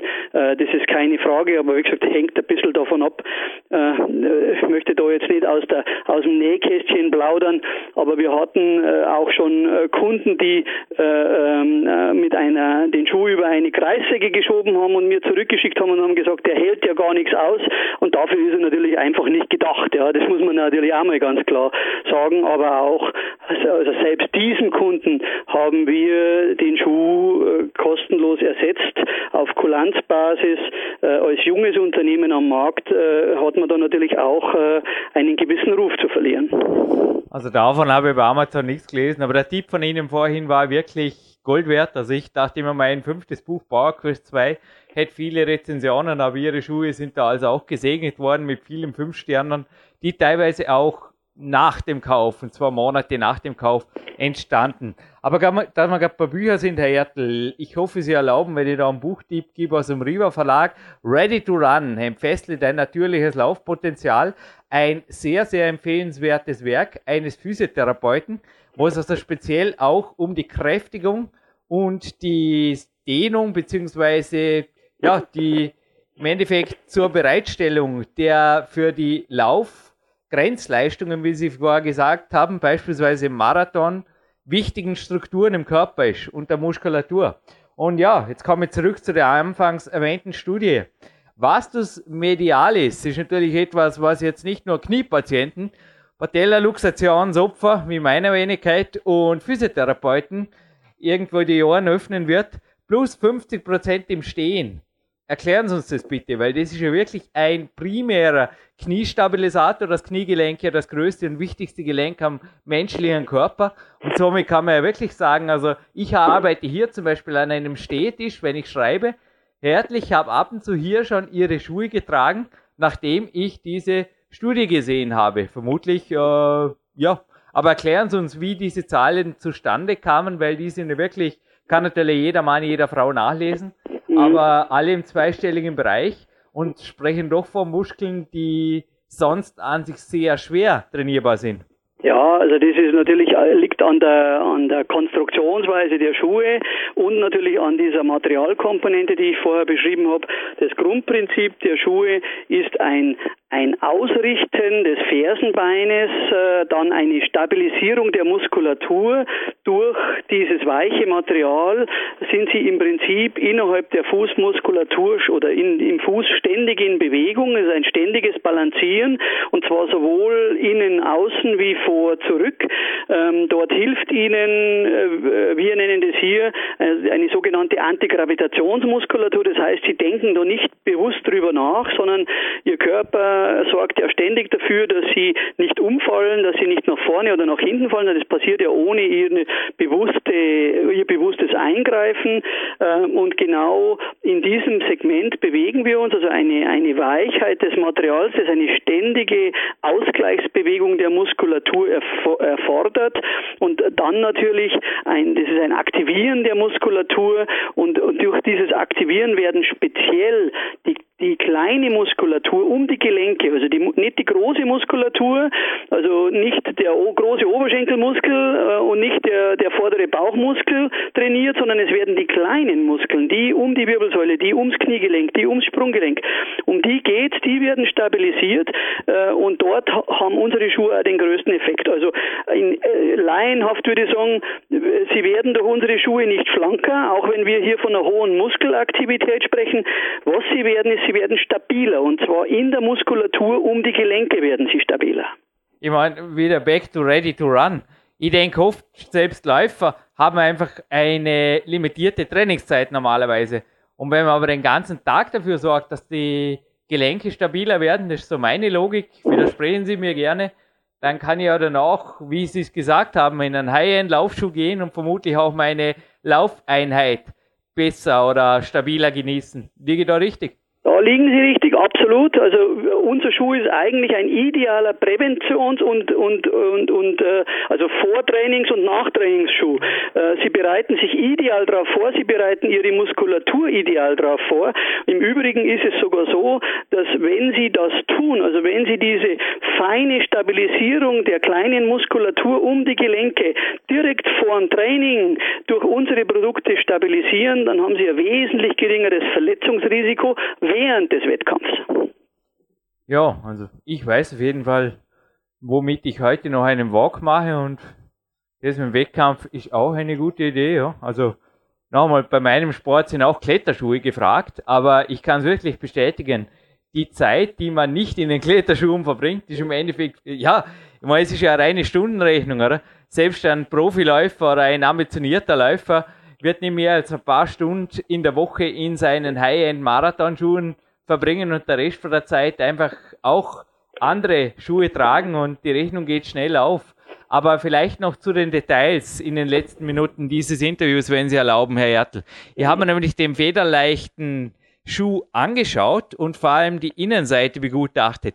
Und man sieht, dass er silberfarbene Fäden auf der Innensohle oder auf der, korrigieren Sie mich. Auf der Einlegesohle. Auf der Einlegesohle. Was hat es damit auf sich? Ist das eine reine Zirde oder sind da gewisse Details noch eingearbeitet, von denen ich, ich habe im Internet ein bisschen was drüber gelesen, aber ich dachte mir einfach in Ihren eigenen Worten, was ist da dran?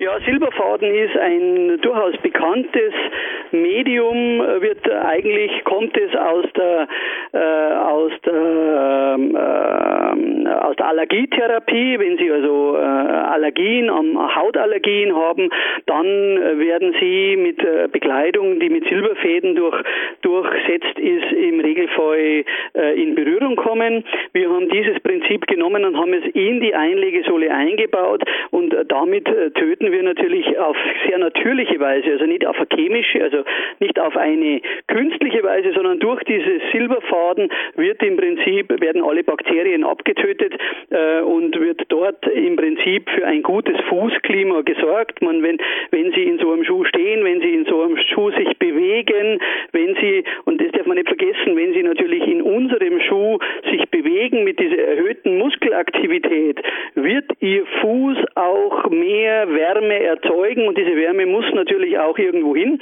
und deshalb haben wir uns entschieden, diese Silberfäden einzubauen, um äh, der, der Gefahr eines Schweißbildung und einer, einer, ja, einer Bakterienbildung dort vorzubeugen. Letzte Frage, jetzt wo der Podcast im November online geht, wohin geht der Weg? Also Ihr Unternehmen gibt es ja nicht seit gestern. Sie haben 2001 gegründet, gibt es übrigens auch unter Zahlen und Fakten auf Ihrer Homepage alles nachzulesen. Unter anderem auch von 100.000 Euro Spende an ein Herz für Kinder. Also ich kann wirklich sagen, sie haben da weit mehr getan in den zehn Jahren als nur ein Jubiläum gefeiert, auch wenn, Moment mal, 2011 war ja das schon. Ah, ist nicht ganz updated oder ich habe es nicht vollständig ja. ausgedruckt. Auf jeden Fall, was erwartet die nächsten Jahre jetzt die Zuhörer auf ihrer Homepage, beziehungsweise auch konkret, wie geht es weiter mit der Schuhentwicklung? Gibt es Innovationen im 2016 oder eventuell schon diesem Winter? Ja, wir arbeiten händeringend und haben viele Feuer im Eisen, sagt man hier bei uns. Ähm, unsere Entwicklung geht stark in die Richtung, uns noch medizinischer auszurichten, also äh, den äh, jeweiligen äh, Krankheitsbildern oder Schmerzbildern auch ganz äh, zielorientierte Produkte entgegenzusetzen. Also wir reden über Fersensporn, wir reden über Hallux valgus, wir reden über, über Plantar fasciitis, wir reden über Knieprobleme, über Hüftprobleme. Jetzt vor vor, kurzem wurde unser äh, beliebtestes Produkt, der Dux Freizeitglock, von der Aktion Gesunder Rücken als rückenfreundliches Produkt, äh, hat eine ganze eigene Kategorie neu gegründet äh, in diesem Bereich. Äh, die die äh, gibt eine Testorganisation, die heißt Plus X Awards, die haben den, den Dux Ökoglock äh, im Bereich Ökologie und Ergonomie ähm, äh, zum, zum Testsieger gekürt. Da spielt natürlich natürlich eine große Rolle, in Zukunft Materialien zu verwenden, die aus nachwachsenden Rohstoffen hergestellt werden. Hier haben wir bereits ein Produkt, das nennt sich Dux Bio, das zu 30 Prozent aus nachwachsenden Rohstoffen produziert wird und das nicht aus Nahrungsmitteldingen. Also wir nehmen dort niemand, weder Tier noch Mensch, etwas zu essen weg, sondern ähm, das wird speziell dafür gepflanzt, um, um, um das dann hier ins Material einfließen zu lassen. Ähm, und die, die nähere Zukunft äh, heißt natürlich auch, dass wir alles daran setzen werden, die Produkte dann auch irgendwann kompostierbar zu machen. Äh, es geht also darum, äh, in den nächsten 10, 15 Jahren darüber nachzudenken, wie wir einen Kreislauf in einer Produktion und einen, die Rückführung der Produkte in den natürlichen Zyklus äh, äh beinhalten. Äh, darum werden wir uns kümmern. Äh, wir werden natürlich immer wieder unserer sozialen Verantwortung nachkommen. Sie haben unsere Spende an Herz für Kinder bereits erwähnt. Da sind viele Dinge im, im Laufen. Im Moment ist mein Fokus darauf, äh, auch äh, ein bisschen Celebrate Success zu machen und nächstes Jahr unser 15-jähriges Bestehen äh, vorzubereiten. Und dort werden wir sicherlich auch für unsere Händler und für unsere äh, äh, treuen Kunden die eine oder andere Überraschung bereithalten. Herzlich bedanke mich im Namen unserer Zuhörer für jede Sekunde. Bleiben Sie bitte kurz am Telefon. Ich habe noch eine Frage für einen Coachee, die nicht live auf Sendung gehen soll. Aber ich bedanke mich auf jeden Fall und wünsche Ihnen und Ihrem Unternehmen natürlich für ja, die nächsten Jahre alles Gute. Und mein Schuh wird auf jeden Fall so schnell noch nicht kompostiert. Okay. Vielen Dank. Vielen Dank. So, und hiermit sind wir im dritten Teil dieses Natural Running und Walking Specials. Und Jürgen Reis begrüßt jetzt jemanden, der ja, im Endeffekt noch den Kreis schließt hier von den Soulrunnern über die Chungshi-Schuhe zu einem Schuhtyp, der natürlich sehr wohl Lauf- und Marathon geeignet ist. Hallo, Bernhard Lämmerer von Essex, zum zweiten Mal hier bei Bauerkost C.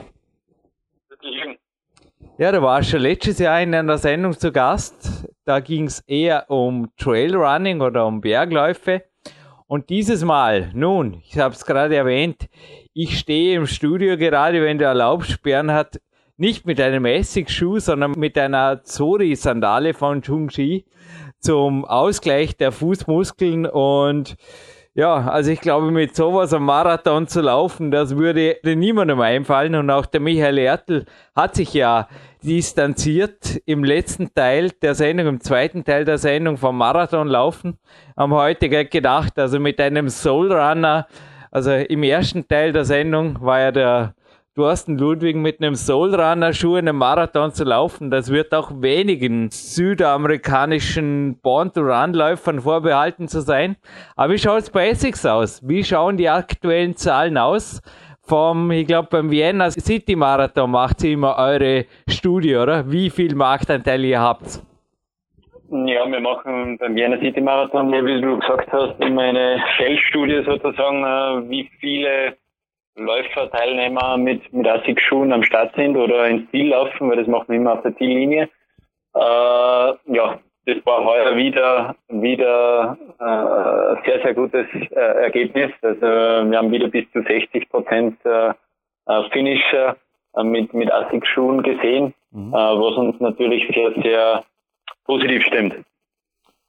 Ja, und Marathon und Natural Running ist das dieselbe Ebene? Also ist ein Trend beim Marathon in Bezug auf auch dort immer leichter, immer weniger, immer ja, instabiler, sage ich jetzt einmal, auch, oder wo gibt es eine deutliche Differenz zwischen Wettkampfschuh und Natural Running Schuh oder ist das ein fließender Übergang? Ja, ich glaube, das, das, hängt immer davon ab, wie man Natural Running äh, definiert. Ja, also mhm. meiner Meinung nach ist ja Natural Running in den letzten Jahren irgendwo zum, zum Modewort äh, aufgestiegen im, im Laufen, weil äh, es hat, glaube ich, auch schon äh, früher, vor meiner Zeit, ähm, vor zig Jahrzehnten Natural Running gegeben, äh, mit, mit sehr leichten, instabilen, neutralen Schuhen zu laufen, äh, glaube ich, ist schon äh, in die Richtung Natural Running gegangen. Ja? Aber nur ist wahrscheinlich nicht so bezeichnet worden, sondern man, man hat halt als als leichteren äh, Wettkampfschuh bezeichnet. Wegen am Leichen, vermutlich ist das Natural Running eher so alt wie die Menschheit selber, bis sich der Höhlenmensch irgendwann Felle um die Füße gebunden hat, aber irgendwas. Aber da ging es natürlich dann auch nicht um Laufen, geschweige denn von Wettkämpfen. Ich glaube, man muss einfach hier, mach hier ruhig klaren Tisch, wie auch dein Vorredner ich glaube, man muss schon distanzieren, was mache ich mit einem Schuh, oder? Oder differenzieren, sorry. Definitiv. Also ich sage mal, einen Marathon zu laufen mit einem äh, richtigen Natural Running Schuh oder Barfußschuh oder wie auch immer man nachher dazu sagt und in welcher Extremität der ausgeprägt ist, äh, kann ich glaube ich nicht empfehlen. Also empfehlen wir nicht, äh, sieht, sieht man auch mehr oder weniger nicht. Es gibt natürlich immer den einen oder anderen Verrückten, äh, der damit läuft oder der auch sogar barfuß, barfuß ins Ziel läuft, äh, sieht man ja auch immer wieder mal. Aber grundsätzlich äh, wird da schon auf einen normalen äh, Straßenlaufschuh zurückgegriffen. Nee, weil es wird, der ist jetzt noch nicht online, aber ich darf jetzt einmal was verraten am Podcast. Es wird in wenigen Monaten einen YouTube-Film geben, wo man mich mit einem leuchtgelben Essex-Schuh unseren Hausberg hier erlaufen sieht. Das ist ein Gel Excel 33. Und ich war vorhin soeben an diesem Hausberg mit einem Familienmitglied, der nächste Woche den, hier den Dreiländer-Marathon, also seine Zielzeit ist unter 2,45, also in einer sehr, sehr guten Zeit bestreiten will. Und er hat gesagt, also ich habe ihm natürlich von diesem Interview erzählt, Bernhard, und er hat gesagt, ja, frag bitte den Herrn Lämmerer ruhig auch nach den ja, orthopädischen Problemen. Wie schaut da bei dir oder hast du da ein bisschen Einblick? Weil Er hat also auch gemeint, in seinen Augen ist eben der Trend zum Teil nicht unbedingt gesund für die Füße, wenn da einfach jeder meint, hey, jetzt ziehe ich einfach einen Schuh an, der so gut wie gar keine Dämpfung hat und ich laufe damit super schnell. Die Frage ist nur, wie lange läuft der Läufer gesund damit? Also wie ist so deine Erfahrung in Bezug auf die, ja, die Fußverträglichkeit oder überhaupt die Gelenksverträglichkeit beim Natural Running? Oder wo sagst du, na, da hat es keinen Sinn mehr? Ähm, wie wir sehen, das habe ich eigentlich sehr, sehr, sehr, sehr schön bei den Marathonmessen, mhm. äh, wo, wo die Leute dann zu uns herkommen und, und uns fragen, hey, äh, Natural Running Schuh habe ich mir da und dort gekauft, äh, ich bin aber nicht ganz happy damit und dann fragen wir nach, ja, wie lang wie lang läufst du? äh, und dann sagt er meistens, ja, ganz normal, wie, wie früher halt beim Kajana zum Beispiel. Ja. Und dann äh, hat man eigentlich das Grundproblem schon, äh, schon gefunden, dass äh, die Leute sehr, sehr oft einen, einen normalen Straßenlaufschuh, der für, keine Ahnung, 1000 bis 1300 Kilometer ausgelegt ist, äh, sehr gut gedämpft ist, äh, möglicherweise mit der Pronationsstütze ausgestattet ist, wenn der Läufer das braucht, äh, den tauschen sie aus und, und nehmen stattdessen einen Natural Running Schuh und glauben, den können sie genauso einsetzen wie einen normalen Straßenlaufschuh.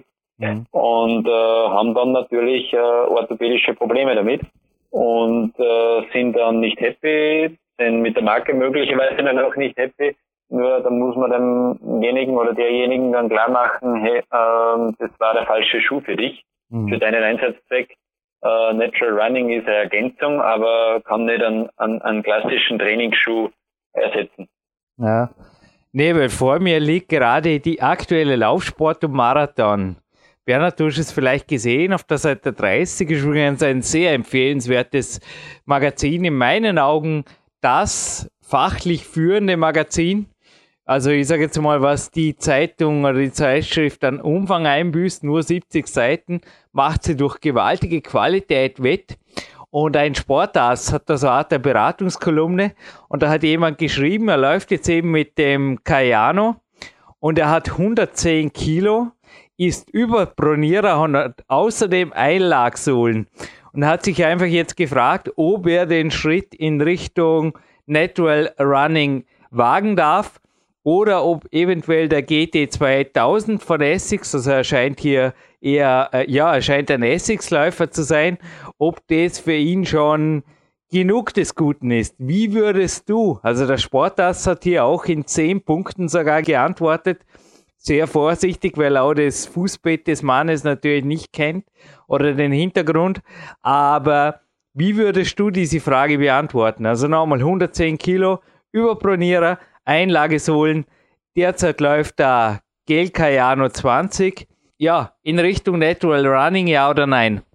Also von, von meiner Seite ein absolutes Nein, weil äh, mit 110 Kilo Überbronierung oder dazu eine orthopädische Einlage, äh, ja, das ist, das mhm. ist Anzeichen genug, äh, dass derjenige beim Natural Running nichts verloren hat. Mhm. Ähm, da würde er einfach nicht happy werden damit, würde Probleme bekommen mit den Gelenken, mit, den, mit der Muskulatur.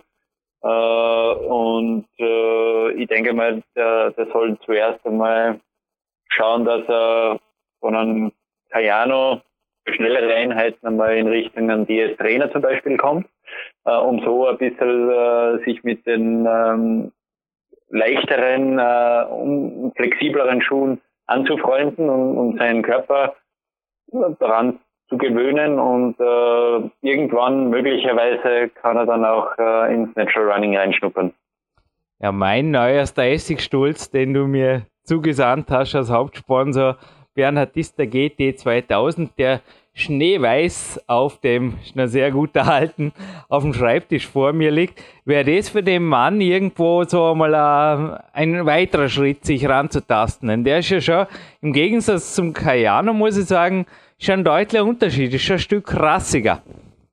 Ja, ähm, GT 2000 ist definitiv ein bisschen flexibler, nicht so, so gestützt wie der Cayano. Ähm, also es wäre sicherlich ein Schritt äh, für den Grundlagenausdauerbereich, für die langen Läufe, ähm, ähm, da einmal äh, zu ein bisschen flexibleren und leichteren Schuh zu greifen. Mhm. Ja, kann man vielleicht. Bleiben wir gerade beim Essigsortiment, wenn ich da sage wirklich, wer die Wahl hat, hat die Qual. Das ist ja crazy. Also von Run Natural über Run Fast bis hin zu Run Tough. Da haben wir jeweils vier Modelle unterteilt in zwei Unterkategorien. Das findet man auf der Homepage. Schafft da ein wenig Klarheit. Wo soll sich wer hinorientieren? Also wer zu welchem Schuh? Denn die, ja, ich muss schon sagen, die Modellevielfalt bei Essex ist natürlich schon recht überwältigend. Ich glaube, da findet jeder was. Andererseits, wie ich es gerade gesagt habe, die Qual der Wahl. Das ist definitiv äh, Beratung oder, oder Expertise, Wissen desjenigen ähm, das Wichtigste. Äh, wie du gesagt hast, also das Sortiment ist sehr, sehr groß und ähm, auch sehr, sehr komplex, wahrscheinlich für den einen oder anderen. Ähm, es gibt die, die, die vier Silos, sozusagen, ähm, wo man auf der einen Seite hat man mal den klassischen Grundlagenausdauerbereich, die klassischen äh, Straßenlaufschuhe, Cayano, GT 2000 und äh, auf der ungestützten Seite Nimbus Cumulus. Eben den Run-Long-Bereich habe ich jetzt außen vorgelassen, weil ich mich in der Sendung eigentlich auf die Natural-Schuhe spezialisieren wollte, aber die glaube, sind wirklich dann von Run Natural bis Run Tough geht es sehr, ja, tough durch. Die sind ja leicht, leichter am leichtesten, oder? Ja, es gibt in, die, äh, in, in Run Speed, also die Speed-Kategorie gibt es eben auch noch, ja, wenn man schon von allen vier spricht, weil da sind eben DS Trainer, DS Race, also die klassischen Straßenlauf-Wettkampfschuhe. Und dann natürlich ähm, die Run Tough-Kategorie, Trail-Kategorie äh, von, von A bis Z eigentlich, also von von äh, Fuji Center, von einem Fuji Trabuco als, als klassische äh, Long Trail Schuhe, Winter Trail Schuhe auch, äh, bis hin zu einem Fuji Racer, der die absolute Berglaufwaffe äh, ist, also sehr leicht, äh, sehr flexibel und, und sehr aggressiv. Äh, Im Natural ähm, kann man sie eigentlich auch austoben. Natural Running ist halt bei uns eigentlich die Kategorie, die von den Läufern eigentlich noch nicht so, so wahrgenommen wird, beziehungsweise wo sich die Leute noch nicht so auskennen. Da gibt äh, die Unterschiede in der 33er Serie, also 33 äh, ist die, die Natural Running Serie, da geht's von von 33M bis zum 33 IFA und die Unterschiede findet man eigentlich immer in der in der Sohlendicke. Ja, der 33M als der, der Einstiegsschuh sozusagen ins Natural Running mit äh, sehr, sehr dicken Sohle äh, alle aber mit äh, 6 mm Sprengung, alle drei Modelle. Aber das ist das äh, sehr, sehr viel Material da ist. Beim 33M äh, ist er halt noch ähm, leichter zu laufen, sage ich jetzt einmal. Dann kommt der äh, 33 FA und der 33 DFA als, als leichtester, äh, aggressivster und äh, derjenige Schuh, der auch äh, die, die geringste Mittelsohle hat und man, wo man am nähersten am Boden ist. So, Herr Grenzen, ich kann auch nicht nur beim ersten, beim Soulrunner Geschäftsführer ein Kompliment einreichen, was die Langhaltigkeit der Schuhe angeht. Habe heute Morgen das Urmodell, das ich immer noch habe, eines eurer Trail- und Bergrunning-Schuhe angehabt und der hält seit sieben Jahren durch. Eisern. Das ist für mich so ein Art Experiment. Den laufen, bis er zusammengerannt ist, der lässt nicht aus. Also wie schaut es allgemein, bleiben wir vielleicht gerade bei dem Thema Haltbarkeit aus. Du hast gesagt, Straßenschuhe sind, korrigiere mich, 1000 bis 1500 Kilometer, teilweise sogar viel. 1000 Kilometer? 1300, ja, 1000 bis 1300 spricht man beim Cayano GT 2000. Hm. Wie schaut es jetzt aber den Berg- und Natural Running Schuhen, also bei den anderen aus, bei den leichteren, auch bei den Wettkampfschuhen? Für was für einen Kilometerbereich sind die ausgelegt und wann sollte man sie austauschen? Ja, ich meine, ähm, wenn man dann richtig zu den Wettkampfschuhen äh, kommt, äh, im Trailbereich, äh, auch in der Straße, auf der Straße, da spricht man wirklich von maximal 500 Kilometer wahrscheinlich. Ähm, weil halt immer weniger Material da ist, äh, da wirklich sehr eingespart wird. Und ähm, ja, da braucht man nicht viele Marathons laufen, damit der weg ist. Und äh, im Trailbereich äh, kommt halt die Abnutzung des Geländes und der Umgebung noch dazu. Ähm, und wenn man jetzt dann Natural Running Schuhe auch hernimmt, das sieht man eigentlich ganz gut in, in, in der Abnutzung des Sohlenmaterials. Ähm, und äh, ein ganz guter Test ist auch immer, wenn man, wenn man den Schuh hernimmt, äh, die, den Vorfuß nach oben äh, biegt sozusagen und, und der bewegt sich, wenn man auslässt, dann nicht, nicht mehr schnell zurück in die Aus, Ausgangsposition, sondern äh, das ist halt wie in Zeitlupe, dann merkt man, dass die, die Mittelsohle äh, hinüber ist und äh, dann ist der Moment gekommen, wo man den Schuh austauschen soll. Mein Kletterschuhsponsor hat heute ganz was Interessantes auf der Facebook-Seite gepostet, habe ich gesehen. Und zwar gibt es, glaube ich, nicht nur im Kletterbereich zunehmend, ja, es gab es eigentlich immer schon. Ich habe Berichte schon vor 20 Jahren darüber gelesen, dass Läufer ihre Karriere beenden mussten wegen orthopädischer Probleme, speziell im Halux, im Zehenbereich. Und der Tipp von Climbx war hier, äh, ja, kann ich bestätigen, einfach größere Schuhe zum Training anzuziehen oder auch verschiedene Schuhe zu verwenden.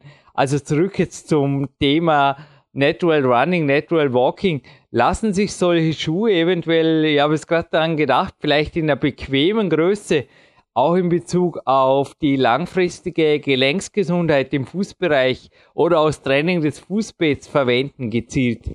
Also wir haben jetzt als, als äh, Marke Essex nicht irgendwelche Erfahrungen, dass das jetzt besser wäre auf die, die Haltbarkeit oder sich besser auswirken würde auf die Haltbarkeit des Schuhs. Ähm, ich gebe dir da vollkommen recht, äh, es ist wahrscheinlich besser ähm, für die Gelenke ähm, da ein bisschen am Platz zu lassen. Allgemein muss man ja sowieso beim Laufschuh ähm, eine gute Daumenbreite vor der großen Zehe Platz lassen, äh, damit der Schuh, äh, damit, der, damit der Fuß sich äh, dementsprechend äh, bewegen kann und auch entfalten kann, wenn man mal äh, länger läuft oder wenn es warm ist und dadurch der Fuß einfach äh, aufquillt sozusagen. Ja, die Haltbarkeit der Gelenke habe ich eigentlich gemeint, ja, nicht die der Schuhe. Man, dass, dass Schuhe länger halten, wenn man mehrere parallel läuft, das kann ich absolut bestätigen. Und also meine Erfahrung ist einfach auch, dass die Füße ja ab und zu Abwechslung brauchen und auch haben dürfen. Also ich kann den Tipp absolut geben, mehrere Laufschuhmodelle und würdest du auch den Größen variieren? Also, dass du einfach sagst, ein Trainingsschuh kann eine halbe oder ganze Nummer größer sein. Gibt es da Erfahrungen? Also ich, ich kenne das nur von unseren von unseren Athleten, die, die laufen die, die Wettkampfschuhe beziehungsweise die Schuhe, mit denen sie schnellen Tempoeinheiten laufen, definitiv kleiner als, als die Grundlagenausdauermodelle. Ähm, ist, ist einfach so, weil man im Training, äh, als, als weil man als Athlet äh, sehr, sehr viele Kilometer äh, abspult und äh, da natürlich schauen muss, damit, dass der, dass der Fuß ähm, ja, möglichst, äh, möglichst äh, schon, äh, schonungsfrei äh, irgendwie über die Runden kommt. Aber bezüglich dem äh, Wechseln von, von unterschiedlichen Schuhen, in diese Richtung geht ja auch unser gesamtes Mix-Up-Run-Konzept. Äh, darum gibt es ja diese vier vier Silos von Run Long bis äh, Run Tough, mhm. äh, damit man immer, damit man nicht nur äh, mit, dem, mit dem gleichen Schuh läuft, sondern äh, einmal zum Running Schuh greift, dann läuft man wieder mal im Trail, äh, dann greift man zum Trail Running Schuh und für die kürzeren Einheiten nimmt man dann einen, einen, einen schnelleren Schuh. Mhm. Also die Ideal, das Idealbild von uns, von einem, von einem Läufer ist einfach, dass er, ja, dass er zumindest vier Schuhe aus diesen vier Kategorien hat. Mhm. Ja, ich habe sogar noch einen Schuh aus einer Kategorie. Kannst du gleich dazu noch sagen, ob die 2016 eventuell noch aktuell ist? Der ist auch schon sechs oder sieben Jahre alt. Die Schuhe, die, die werden einfach nicht kaputt bei mir. Das ist crazy, obwohl ich sehr viel, vor allem mit dem viel ja. gewalkt bin. Ist ein Natural Walking Schuh, Gore-Tex. Wie gesagt, das Modell tut jetzt inzwischen nichts mehr zur Sache, aber Natural Walking ist oder auch Nordic Walking Schuhe für Essex 2016 ein Thema? Es ist ein Thema, äh, es wird aber kein äh, Fokusthema sein. Ähm, es gibt weiterhin ähm, kleines, aber feines äh, Sortiment in diese Richtung. Was man einfach auch bemerkt, ist, dass der Walking-Trend sich ein bisschen in Richtung ähm, ja, Natural Running auf der einen Seite, aber auch in Richtung Trail äh, Trailrunning-Schuhe auf der anderen Seite bewegt hat und so das klassische äh, Walking eigentlich äh, abnehmend ist. Ja, also ich Hat auch kürzlich hier in einer Alternativmedizin-Podcast-EU-Sendung das Walking mit den Stücken ist inzwischen auch meine Erfahrung mit Coaches, ist nicht gut fürs Gleichgewicht. Ich kann nur sagen, man kann auf jeden Fall mit Trail Running Schuhen wunderbar Natural Hiking gehen, sprich wandern gehen. Genau. Ja, nächste Frage. Was tut sich überhaupt, ich war jetzt gerade bei der nahen Zukunft, was tut sich in deinen Augen mittelfristig für die Zukunft? Also ich als immer noch IT-begeisterter habe mir jetzt einfach gestern gedacht, wie wäre es, so eine Art ein SX 3D-Drucker im Laufsportgeschäft und von mir aus die zum Teil die Formen oder die Leisten vorgegeben, aber der Rest kann dann zum Beispiel aufgrund von einem Fußscan oder auch aufgrund der Farbwünschen des Konsumenten oder des Läufers individuell gedruckt werden oder sowas in die Richtung war in meinem, steht es einfach ein Raumschiff Enterprise oder ist der Jürgen da eventuell der Realität, der nahen Realität schon gar nicht mehr so weit weg? Du weißt vielleicht Sachen, die ich, ich nicht weiß. Also ich, ich weiß in diese Richtung äh, nichts oder noch nicht. Also das Einzige, was ich sagen kann, ist, dass, äh, dass wir ähm, in äh, naher Zukunft einen, einen, einen Schuh rausbringen werden, der, der über, über dem Cayano noch ähm, ein ganzes Stück drüber steht und äh, sozusagen der, der High-End-Laufschuh von, von ASICS äh, sein wird, ähm, der mit neuesten Technologien und Materialien ausgestattet ist, ähm, und äh, ja, auf den bin ich selbst schon gespannt. Ich habe ihn selbst noch nicht gesehen. Aber der soll praktisch das Nonplusultra werden, was, was ASICS praktisch für den Läufer entwickelt. Ja, aber wenn ich da jetzt, sorry, mit dem 3D-Drucker, das war jetzt auch reine Spekulation. Ich dachte mir nur, irgendwie möglich vorstellen könnte man es. Aber der superlative Schuh wird in der Run-Long-Kategorie sein. So viel steht fest. Ja. Ich meine, was hältst du so von den, den extremen so Federn an Schuhen oder was? Ist da schon irgendwas durchgedrungen? Hast du schon erste Bilder gesehen? Was wird diesen superlativen Schuh auszeichnen? Ja, keine Ahnung. Also keine wir Ahnung. haben ihn selbst noch nicht gesehen. Der wird selbst vor uns äh, geheim gehalten. Und äh, den werden wir dann erst sehen, wann, wann er wirklich für einen Konsumenten zu kaufen ist. Mhm. Eine der letzten Fragen, ich habe es vorher vom Sportschuhhändler gehabt.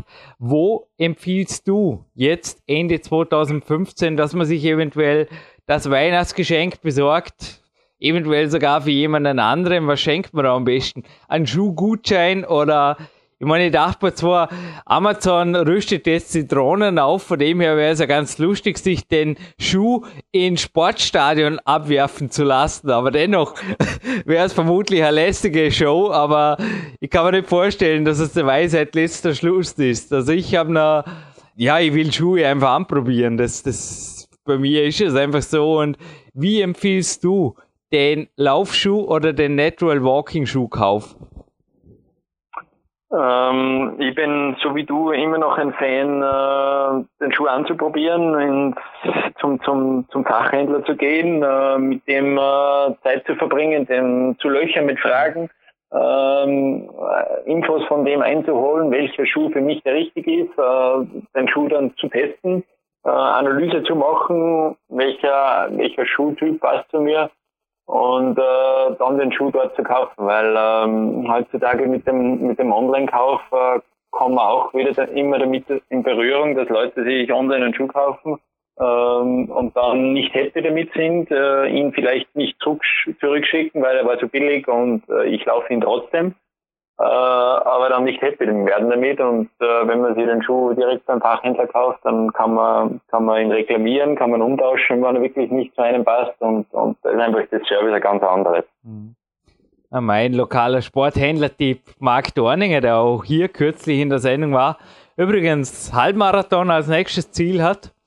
Und Bernhard, ich glaube, eins, was ich auch empfehlen darf, wie in den vorigen Sendungen, ein Buch, also ein Buch pro Sendeteil und zwar Funktionelles Faszientraining mit der Blackroll. Nennt sich ein Buch für 15 Euro aus dem Riva Verlag. Und ich sage nur, das Buch und eventuell eine Blackroll dazu. Also ich habe kürzlich auch mit einem Heilmasseur, der auch Berglauf begeistert ist, gesprochen und er hat gesagt, der Blackroll-Erfinder, der darf in seinen Augen Multimillionär oder was auch immer geworden sein oder Milliardär, schon völlig egal. Aber der hat, glaube ich, sehr viel getan für die Waden- und auch Achillessehnenprophylaxe. Also ich kann wirklich zur Vor- und Nachbereitung von Läufen die Blackroll absolut empfehlen, speziell wenn Natural Running, also in einem sehr minimalistischen Schuh ansteht. Ja, Bernhard, für dir vielleicht letzte Tipps. Wo kann man sich eventuell die neuesten Essex-Gerüchte, gib ein bisschen einen Überblick über deine, auch die Webprojekte von Essex sind immer wieder sehr, sehr spektakulär. Was erwartet die Zuhörer jetzt vielleicht schon, wenn die Sendung online geht oder spätestens im 2016? Ich meine jetzt auch in Richtung Apps oder Forerunner war jetzt gerade so Stichworte so heute Mittag eben von meinem befreundeten Marathonläufer viel. Was sind so die Tipps, die du den Zuhörern mitgeben willst, damit sie vielleicht schon zeitgleich mit dir vom brandneuen super superlativen Schuh erfahren?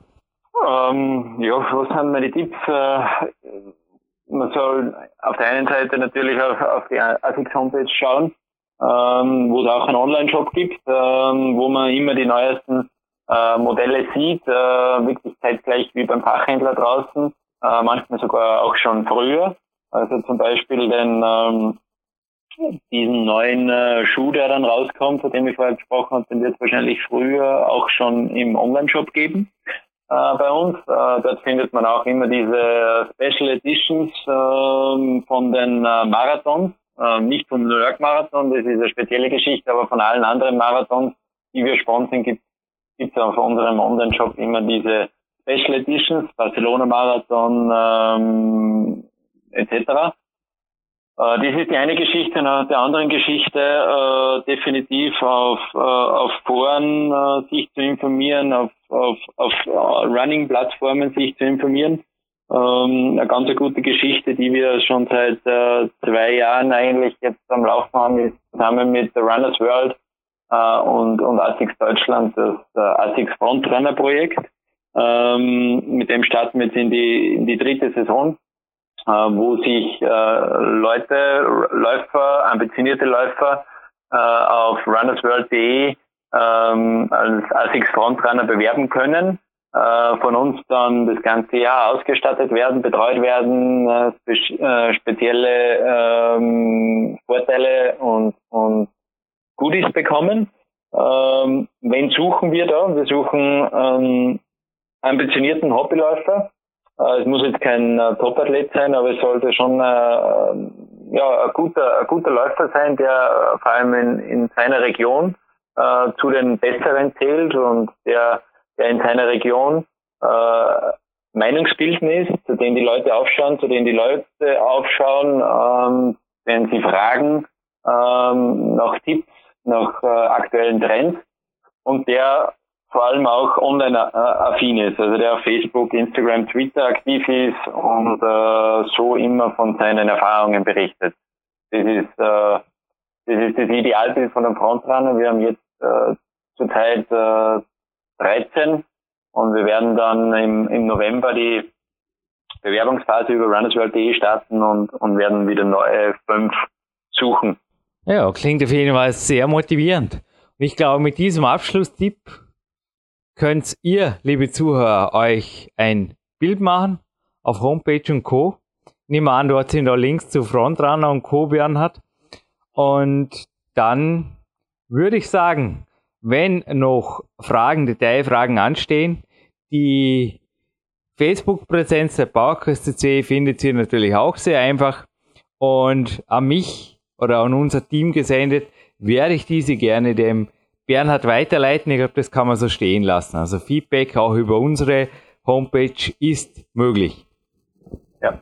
Danke für jede Minute, Bernhard. Pünktliche 30 Minuten Interview hast du mir zugesagt, habe ich genützt. Und im Namen unserer Zuhörer herzliches Dankeschön auch bei dir. Fleißig weiterlaufen im Winter. Danke. Und hiermit befinden wir uns in Teil 4 dieses Natural Running und Walking Specials. und ziemlich genau 500 Kilometer nördlich schwenkt jetzt die Verbindung am Private Coaching Handy und zwar nach Elsterwerda. Und ich denke, der Marke Jon haben wir zum Telefon von zehenschuhen.de, wenn alles geklappt hat. So ist es. Grüß dich, Jürgen. Ja, erst einmal hoffe auch so traumhaftes Zehenschuhe-Wetter in Elsterwerda wie hier im Peak Country. Schon übrigens ein Trainingslager Gast in Kürze bei mir und ich hoffe, dass er dieselbe Schuhgröße hat, denn schon mehrere, du hast mir mehrere Paare deiner Zehenschuhe zur Verfügung gestellt, Marco, die letzten Jahre. Mehrere meiner Gäste haben hier schon ein völlig neues Fußgefühl erlebt. So hat es der Letzte auf den Punkt gebracht. Ja, erzähl uns ein wenig. Ich bin jetzt ein bisschen mit der Tür reingefallen, natürlich ins Haus, zu deinem Produkt, denn von Essex, also wir haben einfach darauf geschaut, dass wir bei diesem Podcast eine sehr spannende Serie haben. Mit normalen Laufschuhen haben ja deine Schuhe nicht nur aufgrund des Gewichts wenig gemeinsam. Habe jetzt vorher dein also ist so, ja, kannst du mir gerne erzählen, was für ein Modell und was für ein spezielles Modell das ist. Ein rot-schwarzes Modell auf die Küchenwaage geworfen und 107 Gramm hat die angezeigt. Wahnsinn. Also, viel, viel Input, glaube ich, an der ersten Frage und jetzt mal ein wenig was für dir. Wo sind deine Produkte positioniert und wie kommt dieses voll, völlig neue Fußgefühl zustande? Ja, Jürgen, ist so. Grundsätzlich muss ich sagen, prinzipiell, wir haben auch wunderschönes Wetter. Das ist erstmal schon super. Also wir sagen immer bestes Zehenschuhwetter, weil das ja immer beim Regen gibt zwar auch Variationen, aber fürs Barfußfeeling ist das schon optimal. Was noch wichtig wäre, wir äh, sind also mit zehenschuhe.de seit 2007 als Händler unterwegs im Bereich der ganzen Barfußphilosophie und äh, die Vibram Five Fingers. Das wäre noch ein wichtiger Fakt, dass wir also sagen müssen, wir sind ja nicht der Hersteller, sondern vertreiben die unter anderem neben anderen leichten Barfußschuhen auch, sind halt wirklich, ähm, haben ein Alleinstellungsmerkmal dadurch, dass sie ähm, diese Zehentrennung haben und wirklich die Zehen entkoppelt vorne arbeiten lassen und man wirklich ein Barfuß-Feeling mit äh, denen hinbekommt. Und wie du schon gesagt hast, die rot-schwarzen, die du hast, äh, das sind die, äh, das, das ist das Modell Sprint, mhm. also ein super leichter Schuh, noch von der Anfangsmodellreihe. Und nun sind ja, im nächsten Jahr ist es schon so, so vergeht die Zeit, dass also Vibram auch schon im zehnten Jahr die Five Fingers herstellt und da gibt es auch wieder den Classic, dieses Ursprungsmodell wieder mit im Programm und es hat sich halt extrem weiterentwickelt, dass wir wirklich mittlerweile, glaube ich, 18 Modelle haben für verschiedene Einsatzgebiete. Hochinteressante Geschichte. Ich wagte mich jetzt eben gar nicht, das Modell beim Namen zu nennen, denn ich habe es auf der aktuellen Homepage nicht mehr gefunden. Auch die, also zumindest in der Farbgebung, auch die Schuhe, die neben mir liegen, die schwarzen, also mit dem Riemen, nenne jetzt auch kein Modell, aber ähnliche Modelle sind bei den neuen dabei, habe es vorher gesehen. Das trage ich seit 2012. Also ich beginne jetzt gleich einmal dort, wo ich eigentlich auch die letzten Interviews oft abgeschlossen habe. Wie lange halten die Schuhe circa? Wie viel Kilometer? Also könnte man ein Vibram-Modell von Elsterwerda nach Dormien mit einer mehrtägigen Wanderung, würdest du dir das zutrauen, beziehungsweise einem erfahrenen und trainierten Zehenschuhgänger ist das empfehlenswert gesund? Und wenn ja, auf welchem Untergrund? Und ja, um die Frage gleich ein wenig aufzu denen noch, sorry, ich bin bekannt für meine loaded questions, sagt man im Englischen. Also wird es ein Modell einfach durchhalten? Also ich glaube sogar ja. Also da kann ich mit Sicherheit auch aus Erfahrung sprechen, dass das also in der Tat so ist. Wir haben ab und an auch wirklich interessante Kunden oder Menschen, die sich bei uns melden. Wir hatten jemanden, der ist wirklich, der hatte, das war das eigentlich die, die verrückteste Geschichte mit, da haben wir auch Fotos von ihm bekommen. Er hat sich gemeldet und ist von Deutschland bis nach China gelaufen, durch wirklich halb Russland durch, hatte unterwegs ganz tolle Bilder gemacht und hatte zwei Paar Schuhe mit äh, von uns, hatte wohl noch äh, für wirklich extreme Kälte dann schon noch ein paar andere Variationen. Also die Schuhe, das muss man sagen, die sind sehr haltbar für alle, die sich ein bisschen auch mit Schuhen auskennen. Das ist also ein Produkt von Vibram. Das ist auch das erste komplette Schuhprodukt, was Vibram selber herstellt, weil ansonsten stellen die sehr viel Sohlen her für Wanderschuhe, für Arbeitsschuhe, für normale, auch ganz normale Alltagsschuhe. also die halten wirklich richtig was ab und die Qualität ist mittlerweile wirklich derart perfekt. Ähm, das muss man auch wirklich mal mit sagen, dass zum Beispiel das aktuelle Modell Bikila Ivo, das also auch nach einem Marathonläufer benannt wurde, der auch für harte Untergründe gedacht ist. Wir haben die seit vorigen Jahren Programm, ich glaube, wir hatten einen Rückläufer, wo mal eine Naht aufgegangen ist. Also gerade die Sohlen sind extrem haltbar. Wir haben ab und an das Problem, dass ähm, sich wirklich auch äh, Kunden melden, die sagen, bei mir ist die Sohle relativ schnell verschlissen. Ich bin da in der glücklichen Lage, weil mich das selber immer interessiert, dass wir einen ganz super Orthopädie-Schuhmachermeister hier im Ort haben. Dann schauen wir uns das an. Das sind meistens Fußstellungsprobleme wie ein Hohlfuß oder solche Geschichten, wo dann also musst du dir vorstellen, wie die verstellte Spur beim Auto, die dann den Reifen einfach relativ schnell verschleißt. Und ansonsten ist es wie bei einem Leichtlaufschuh, du kannst schon sagen, also 800 Kilometer auf jeden Fall. Aber du siehst es bei dir, die meisten unserer Kunden, die haben die jahrelang. Ja, ich bin natürlich auch mit 56 Kilo vielleicht nicht unbedingt ein Musterbeispiel eben, aber ich würde schätzen, also der Schwarze, der da vor mir liegt, das ist ein Bikila, glaube ich, hieß es damals, das Modell. Da halten selbst die Klettverschlüsse noch, auch wenn sie langsam in die Jahre kommen noch hat nichts aufgegeben. Und die Sohle, also du hast vorher vergessen, die Kletterschuhe. Also viele Kletterschuhhersteller verwenden auch Vibram. Die haben einen super Grip, sagt man bei den Kletterschuhen, selbst wenn sie abgetragen sind. Also da hat auch beim Bikila zwar das Profil natürlich entsprechend gelitten, das ist fast nicht mehr vorhanden inzwischen. Naja, nach ja, 2012, oder? Nach fast vier, vier Jahren kann man das, glaube ich, verschmerzen. Aber der Grip ist nach wie vor super. Also ich kann hier wirklich sagen, ja, wohl. Und dazu zur nächsten Frage. Ich würde nicht in den Simiren damit laufen und ich habe letzten Winter hier in Dormen im Stadtwall einen Läufer gesehen, er ist nicht gewandert oder gewagt, sondern gesprintet und dann also hat er High Intensity Intervalltraining gemacht und es hatte Schneeregen ist das gesund, empfehlenswert, wirklich gut für die Knochengelenke? Also ich dachte nur, naja, so genau, Marco, bei aller Liebe, so genau muss es nicht wissen. Jürgen, das ist natürlich total, wie soll man sagen, relativ oder subjektiv. Du hast, äh, ich, ja, wo fange ich an? Also mich hat das immer genauso geschockt. Mittlerweile ist es so, dass ich jetzt nach fast zehn Jahren ähm, zumindest wenn es noch äh, wirklich vom Wetter schön ist, ich immer mehr, also ich überhaupt keinen äh, Schuh gern mehr an Füßen habe, also wirklich das Barfußfeeling, auch die, die Lederhaut an den, an den Fußsohlen hat sich soweit wieder ähm, stabilisiert, dass ich auch wirklich schmerzfrei über Split und so weiter gehen kann.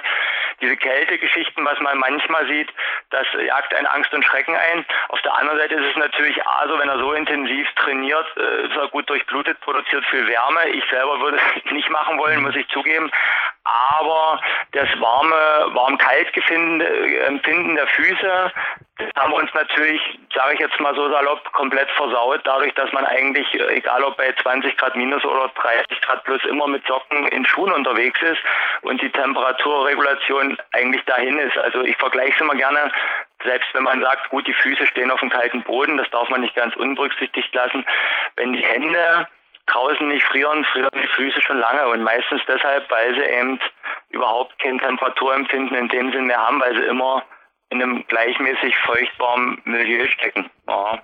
Aber bei, was du jetzt geschildert hast, ich würde es dann auch nicht machen, aber es gibt halt Leute, die, die verkraften es. Ich habe auch mal gesehen, dass in, in Mönch im Kloster sich mit einem Bettlaken in eine Nische gelegt hat im Gebirge und dort übernachtet hat, da wäre ich auch nicht gern dabei gewesen. Da sind wir wahrscheinlich auch, aber er war auch nicht viel kräftiger als du und ich bin ein Stück von dir weg, aber auch nicht allzu viel, weil ich früher auch Triathlon gemacht habe, da war ich auch mal in deiner Nähe. Mhm. Möchte ich auch nicht unbedingt machen. Aber es ist halt, hängt ein bisschen davon ab, wie man es gewöhnt ist. War. Muss zwar sagen, ich habe mal im Sommer, da hat es auch geregnet und ich wollte einfach mal das ausprobieren. Bei 10 Grad bin ich ich sage immer, mit deinen Schuhen kann man nicht joggen. Ich kann wirklich sagen, ich bin gelaufen ans Landessportzentrum, dort mein Turntraining an einem B-Tag absolviert und bin zurückgelaufen. Und es hat sich an sich gut angefühlt, aber das war natürlich eine Strecke, ein Weg, circa 15 Minuten. Also das war jetzt kein, kein Marathon. Aber ich habe was, glaube ich, für dich noch Wichtiges gesagt. Es steht da in deinem Flyer. Also, wenn man mit deinen Schuhen joggt, glaube ich, das geht nicht wirklich. Es stellt einen automatisch auf den Vorfuß. Und was passiert mit der Körperhaltung? Denn das ist ja, glaube ich, neben der Fußgeschichte ein ganz ein besonderer Effekt. Also ich glaube, alle, die es gewöhnt sind mit bequemen Jogging-Schuhen, die natürlich nicht nur viermal schwerer sind, sondern natürlich auch von der Sohle her, von der Sprengung eine völlig andere Dimension aufweisen, das erste Mal versuchen zu joggen in den Zehenschuhen, die werden ihr ja, blaues Wunder leben, beziehungsweise sollten sich da vermutlich auch langsam rantasten, speziell als mittelgewichtige Läufer sind die Schuhe für schwergewichtig überhaupt geeignet? Ui, das waren jetzt viele Fragen. Beginnen wir zuerst mal beim Laufen. Was passiert, wenn man aus dem Gehen ins Laufen verleitet wird und dann dabei bleibt? Mit den Zehenschuhen, Marco.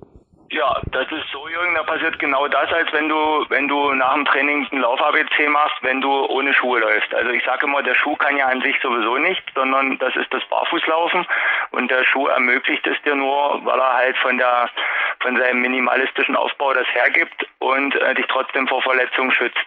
An sich ist es ja so, das ist ja auch erwiesen, dass der fersenüberhöhte Schuh mit viel Dämpfung nicht unbedingt zu weniger Verletzungen im Laufbereich führt sondern eigentlich dazu, gerade mit einer Fersenüberhöhung, dass du gar nicht die Möglichkeit mehr hast, äh, im Vorfuß zu laufen, weil die Ferse ja dann automatisch eher aufsetzen muss, weil der Schuh hinten höher ist und du verleitet wirst, auf der Ferse aufzusetzen. Du hast einen längeren Schritt.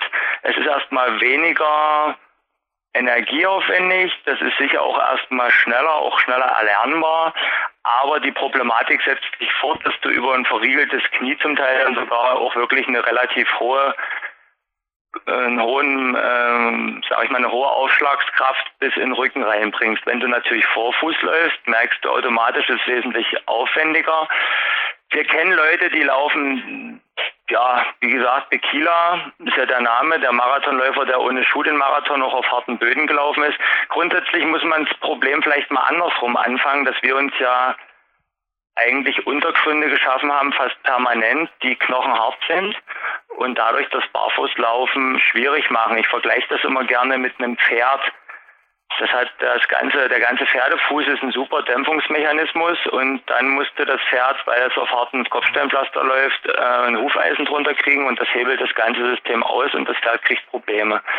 Ähnlich ist es mit dem Schuh. Was ganz wichtig ist, was du gesagt hast, das sagen wir immer unseren Kunden, wenn sie sagen, hey, ich will jetzt ein bisschen, ich habe das gehört, das kriegt man ja jetzt mit, Barfußlaufen ist gut, Barfußlaufen ist äh, gesund, ich will das machen. Es ist also völlig falsch, wenn du, sage ich mal, 60, 80 Kilometer die Woche läufst, kaufst du die Schuhe, ziehst die an und ziehst das Programm dann komplett damit durch. Das muss schief gehen. Das ist genau, wenn jemand sagt, ich bin jetzt im Trainingslager und da machen wir am Strand schöne Barfußläufe, jeden früh 10 Kilometer, dann ist logisch, was passiert. Der Sand ist weich, die Ferse sinkt ein, die sind zu tief, sind das nicht gewöhnt, kriegen eine Reizung an der Achillessehne. Zu viel ist nie gut. Man kann ja auch an zu viel Vitamin C sterben. Aber äh, an sich ist es ja eine gute Sache. Und wenn du die Marathonläufer siehst, die Spitzenläufer, wie ruhig die laufen, wie die in der Rückholbewegung aufsetzen, wie die die Dynamik mitnehmen, was die für dünn besohlte Schuhchen haben, dann weißt du, dass eigentlich der hohe, schwere Schuh ja, ich will jetzt, ich sage ja gerade, du hast es auch angesprochen, wenn jemand 80, 90 Kilo hat und da wirklich auch ein bisschen nicht so dynamisch läuft, dann sollte er das sicher mit dem Schuh nicht tun, sondern wir sagen immer, die sollen es halt begleitend machen, langsam steigern, vier Kilometer auf weichen Waldboden, Laufübung. Das ist der richtige Anfang. Und dann kann man sehen, wie weit denn das führt. Ist Laufen mit deinen Schuhen auf Straßen, also auf Teer oder Beton, prinzipiell nicht zu empfehlen, egal für welche Gewichtsklasse. Habe ich das richtig verstanden? Nee, würde ich so nicht sagen. Wer es kann, wer also wirklich ein leichter Läufer ist, einen super Laufstil hat, super über den Vorfuß reinkommt, äh, ist das machbar. Wie gesagt, er hat dann ein anderes Laufverhalten. Ich würde es, das muss derjenige oder diejenige selber wissen, hängt wirklich unheimlich viel von der Person ab. In einem normalen, ambitionierten Freizeitläufer würde ich sagen, schön ruhig beginnen und lange Strecken, du kennst es ja, ich sag mal, beim Marathon ist es so, dass man selbst mit einem gedämpften Schuh sagt, ab Kilometer 30 steigt die Muskulatur so ein bisschen aus und man läuft eh über die Knochen und Gelenke, also es gibt keine große Pufferung mehr. Das können die wenigsten. Also es ist auch so, wir waren letztes Jahr als Aussteller beim Berlin-Marathon, wo auch dieser neue Weltrekord ähm, fiel. Wie gesagt, wenn du diese Spitzenläufer siehst, das ist ja eine ganz andere Art der Fortbewegung. Und es waren wohl im Feld sieben oder acht Mann, die mit, ähm, mit also Five Fingers gelaufen sind. Das ist okay, die können das, aber es sollte niemand erzwingen. Das geht schief. Die haben tatsächlich den Berlin-Marathon mit Five Fingers, der ja meines Wissens auch zu 100% auf Beton ist, bestritten. Richtig, richtig. Wahnsinn. Wahnsinn, wusste ich auch nicht. Ja. Na, ich habe da einiges an Recherche betrieben in der Laufsportmarathon. Volkslauf versus Profi-Event ist da gerade ein Artikel in der aktuellen Ausgabe und da heißt es irgendwie von gewaltiger Stimmung und von Cheerleaders und Co. Äh, worauf ich raus will, gibt es eventuell eigene Five-Fingers-Läufe? Denn ich dachte mir jetzt gerade, wir haben hier in Dormien zum Beispiel im Fitnessparcours Dormien eine sogenannte Finnenbahn. Auf solchem ja. Untergrund wäre das natürlich wirklich Volkslauf-tauglich. Gibt es sowas? Also da ist sowas angedacht. Also bei mir schweift jetzt gerade die Fantasie. Das wäre natürlich eine super Sache. Also das, was, äh, was du jetzt gesagt hast, das gibt es bei uns also auch, diese Barfußparcours, wo dann ja die auch so schön hergerichtet sind, dass man wirklich in der Tat schon komplett barfuß laufen kann.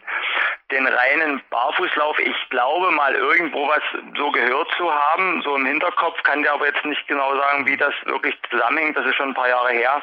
Das ist schon eher noch die große Ausnahme. Ja. Mhm vom Laufen zum Kraftsport. Ich beobachte auch zum Teil meine Coaches, wenn sie wirklich auch Vibram-Schuhe im Gepäck haben, beziehungsweise sehe ich es auch immer wieder bei YouTube-Videos, beziehungsweise in den Büchern von Trainern. Die Vibram-Schuhe im Kraftraum und auch beim Gewichtheben und so weiter. Wie sind dort die Effekte und was hältst du davon? Also da gibt es erstmal die ganz lustige Geschichte, dass wir schon äh, Kunden hatten, die gesagt haben, dass es also der Studioinhaber verbietet, weil sie sich die Kurzhandeln auf die Füße werfen könnten und das wäre zu unsicher. Das ist natürlich sehr lustig. Das haben wir zum Beispiel auch auf unserer Webseite so die wichtigsten Fragen zu dem Thema. Da sind doch bei Referenzen so zwei Leute, die den Marathon mitgelaufen sind, abgebildet.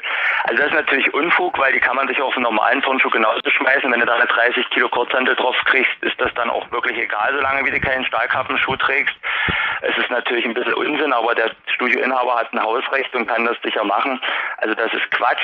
Ansonsten ist es so, wie du sagst, dass ganz viele Trainer und das merkt man ja auch, wenn man, also sage ich mal, im Bereich funktionellen Training unterwegs ist, viel mit dem Gleichgewicht arbeitet, dass je dünner die Sohle ist, je besser ist der Input vom Fuß zum Kopf, umso besser kannst du diese koordinativen Übungen und die Rückkopplung genauso wieder ausführen. Und äh, ich vergleiche es immer gern so, dass ich sage, versuch mal zu überlegen, weil auch viele sagen, ich knicke mit einem Schuh um. Wie oft bist du umgeknickt, wenn du barfuß unterwegs warst? Da sagen die meisten, das ist eigentlich selten oder fast nie der Fall. Je dicker die Sohle, die dich vom Boden trennt, umso verwässerter kommt der Bodeninput rein und umso eher wird das alles gestört. Also das ist schon eine sehr empfehlenswerte Geschichte. Ist übrigens auch wieder so eine begleitende Sache für dich oder für alle anderen, die sportleistungsmäßig betreiben. Selbst der Radfahrer, sage, ist immer ein schönes Beispiel, der mit diesen Carbonschuhen stundenlang fest fixiert im Pedal steht. Ist natürlich schön, wenn er dann mal seine Füße durchbewegen kann, wa? Ja, auf jeden Fall. Also ich habe auch einen Coachie, der Rennrad fährt, ambitioniert und dem habe ich auch auf jeden Fall das Barfußlaufen empfohlen. Ich habe heute auch einen Profi-Kunstturntrainer, das war der erste Turntrainer im Olympiazentrum gesehen, tatsächlich mit Five Fingers. Also das gesetzte Anziehung war heute mit uns. Dachte mir, hey, cool, du erinnerst mich gleich heute Morgen schon beim Trainingsanfang an diese Schuhe. Aber sie scheinen wirklich eigentlich rasant Verbreitung in fast alle Sportarten und zumindest im Ausgleich auch in alle Sportzentren zu finden, ja? Ja, es, ähm, es ist immer auf der einen Seite ist es sehr interessant. Wie gesagt, wir sind jetzt seit 2007 damit unterwegs. Wie oft man noch angesprochen wird, also ich selber, doch eigentlich, also meine Frau auf jeden Fall und auch viele, die bei uns arbeiten, wir haben so relativ viel an. Man zieht ja dann immer seltener noch andere Schuhe an, weil man es als einengend und unbequem empfindet.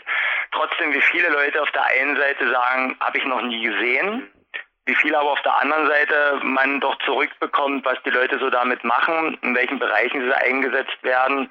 Und gerade im Sportbereich äh, sieht man es doch immer öfter. Aber es ist noch, es gibt noch viel zu erklären, glaube ich. Und da ist es gut, wenn wir darüber so reden, wie wir beide jetzt.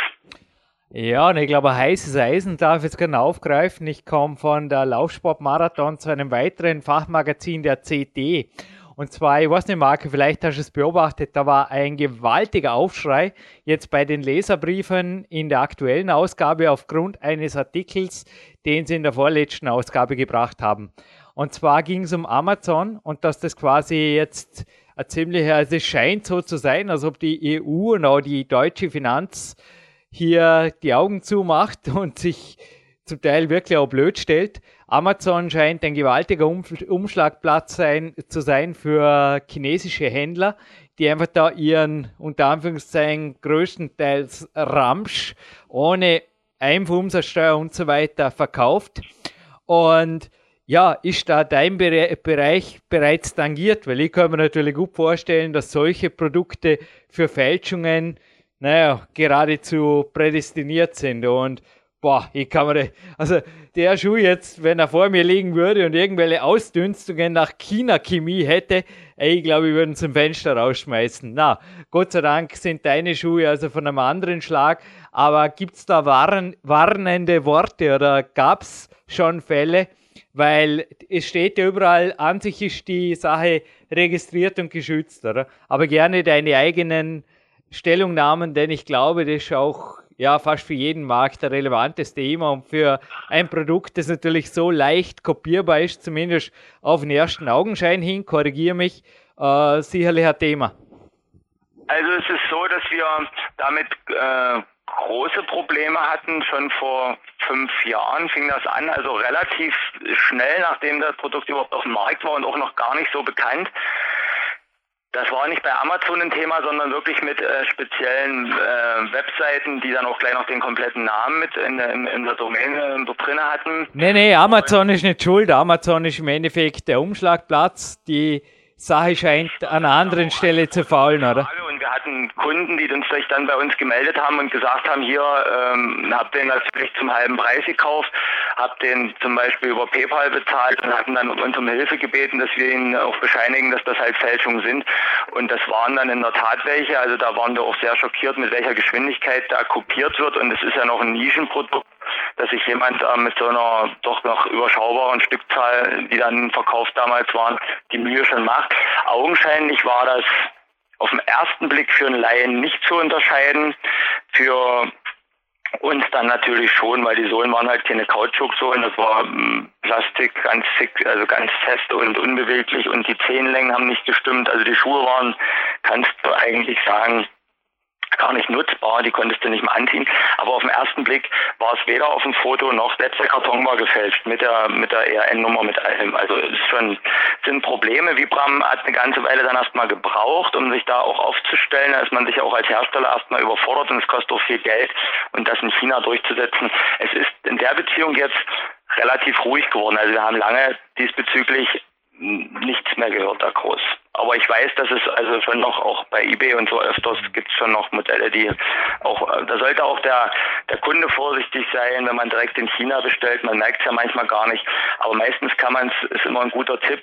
Du kannst es halt erkennen, wenn du mal so ein Impressum oder der, den Rückversand-Info aufmachst, die sind dann in ganz schlechtem Deutsch und da sollte man dann schon gucken und sagen, oh Mensch, Artikelstandort ist ja gar nicht Deutschland, das sieht man ja manchmal gar nicht gleich, das ist China und dann ist es eben nicht ganz ungefährlich, weil mit Rückgaberecht und so sieht's dann alles, was willst du halt machen, willst du das nach China zurückschicken, ist ja alles nicht so einfach. Ja.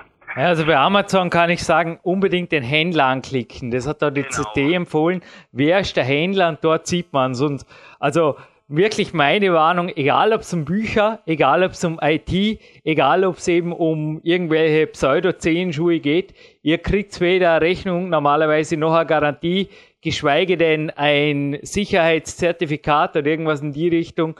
Also ihr spart im Endeffekt nichts. Oft kommen ja auch noch Versandspesen dazu, die allerdings auch bei euch dabei sind. Also hier auch klare Worte was, weil die Schuhe sind ja nicht ganz günstig, was kostet jetzt zum Beispiel der Versand nach Österreich oder in die Schweiz, dass wir da über deine Zehenschuhe.de noch ein wenig sprechen? Und wie kann man dort also den, den Kauf abwickeln?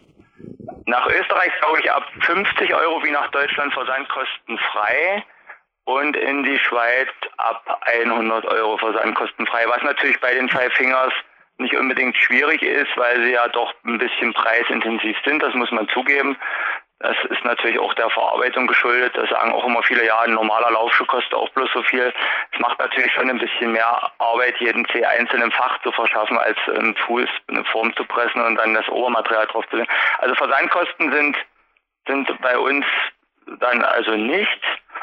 Und ja, Schweiz, wie gesagt, hat ja noch den Vorteil, weil es nicht EU ist. Das ist auch immer eine Frage. Österreich ist ja jetzt innergemeinschaftlicher Warenverkehr. Das heißt, der Kunde bezahlt dann die deutsche Steuer, der Schweizer zahlt sie nicht. Da haben wir aber so einen Komfortversand Schweiz, das läuft über DHL, das ist also recht nett. Das heißt, diese, diese Schweizer Pauschale, die der Schweizer Postbote sonst vom Kunden erhebt, irgendwie zwölf Schweizer Franken, das entfällt. Die deutsche Steuer entfällt und der Schweizer Postbote kassiert nur, ich glaube, sieben Prozent in die Schweizer Steuer nach.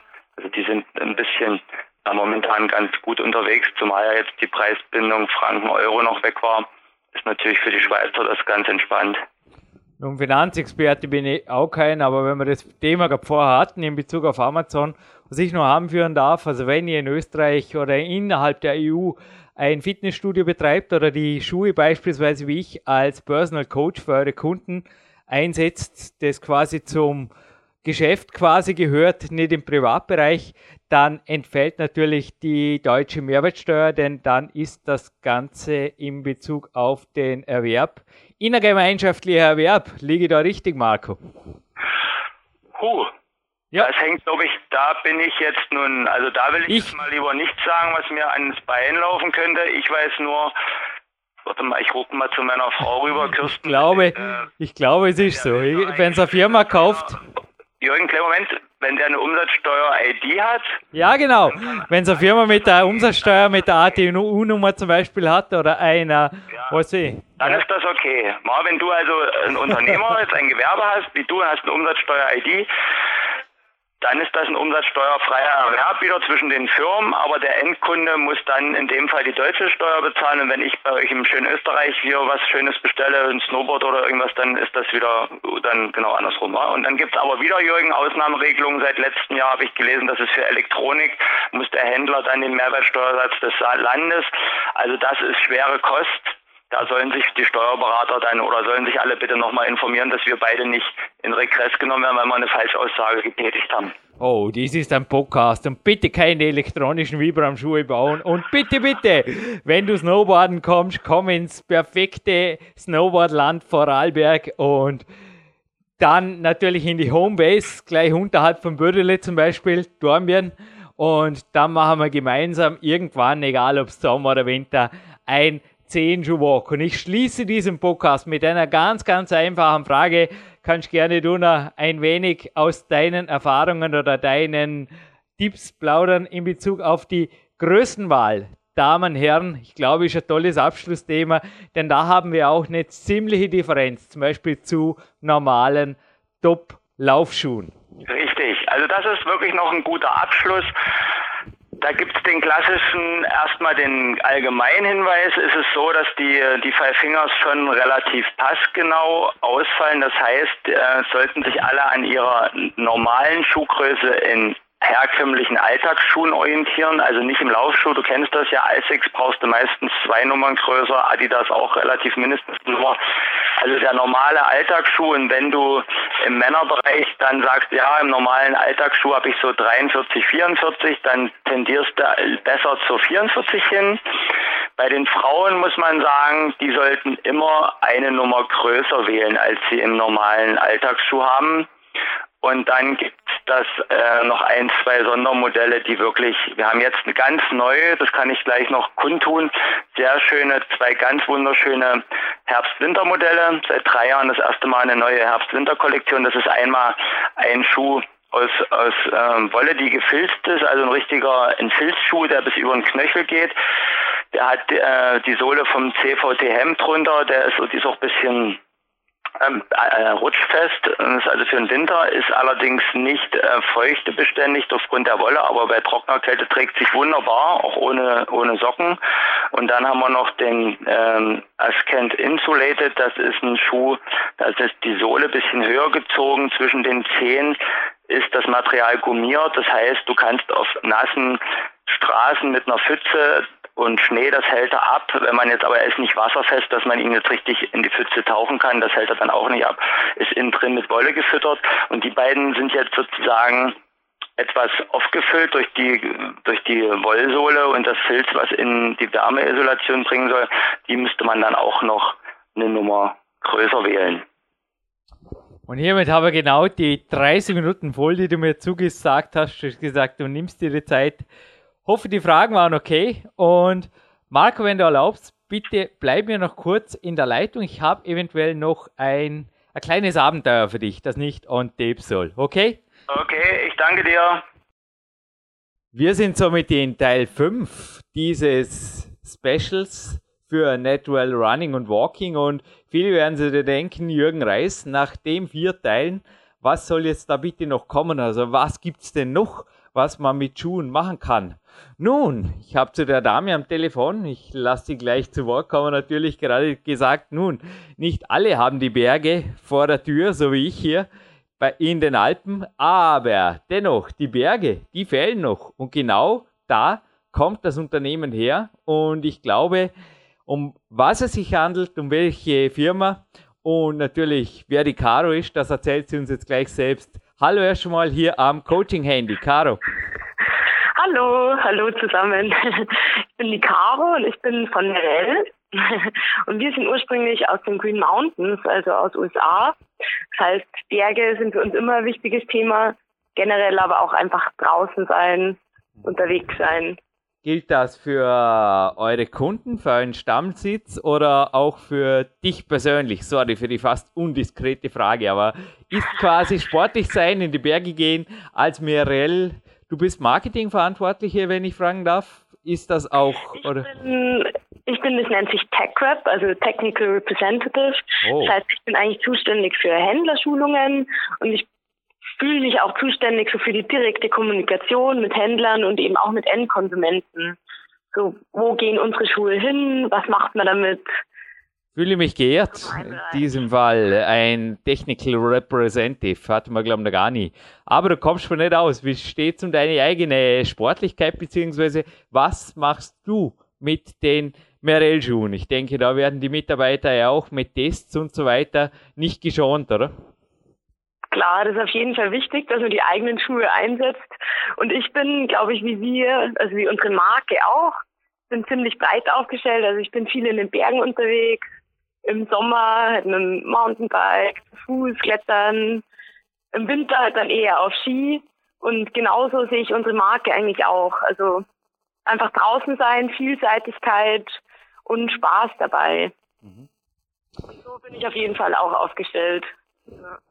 Caro, ich durfte die letzten Jahre drei deiner Schuhe testen und es war interessant. Es hat sich hier wirklich was getan. Darum wollte ich auch das Interview mit euch, weil ich sehe da ein Unternehmen, das ja, sehr jung ist, 1981 und ich glaube immer noch in der Hauptwachstumsphase, wo andere vielleicht schon sich auf einem gesattelten, gediegenen, entwickelten Produktsortiment ausruhen, sieht man bei euch teilweise von Modell zu Modell Quantensprünge. Was ich da erlebt habe, zum Beispiel von dem Bear Access in der ersten Version, den ich vor allem jetzt im Fitnessstudio im Einsatz habe, im Magic Fit drüben, bis hin zur Vierer-Version, die ich jetzt mit einer Athletin hier im Sommer testen durfte, ist einfach gewaltig. Und Erklärungs vielleicht, also die Rotzocken-Fraktion, wie man im Alpenverein oft schon fast spöttisch sagt, die bedient ja genauso wie die jungen Sportlichen, wie die ja, Mountain Runner und Mountain Natural Hiker oder wie sagt man denn da dazu?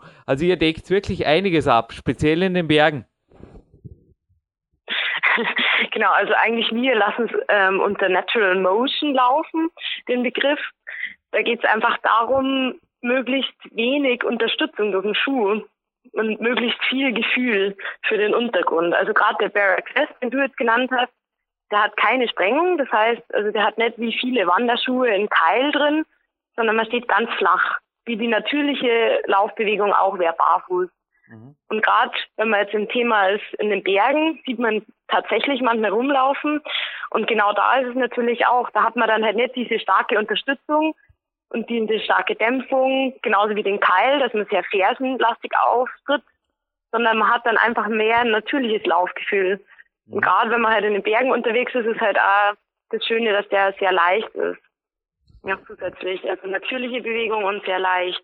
Mhm.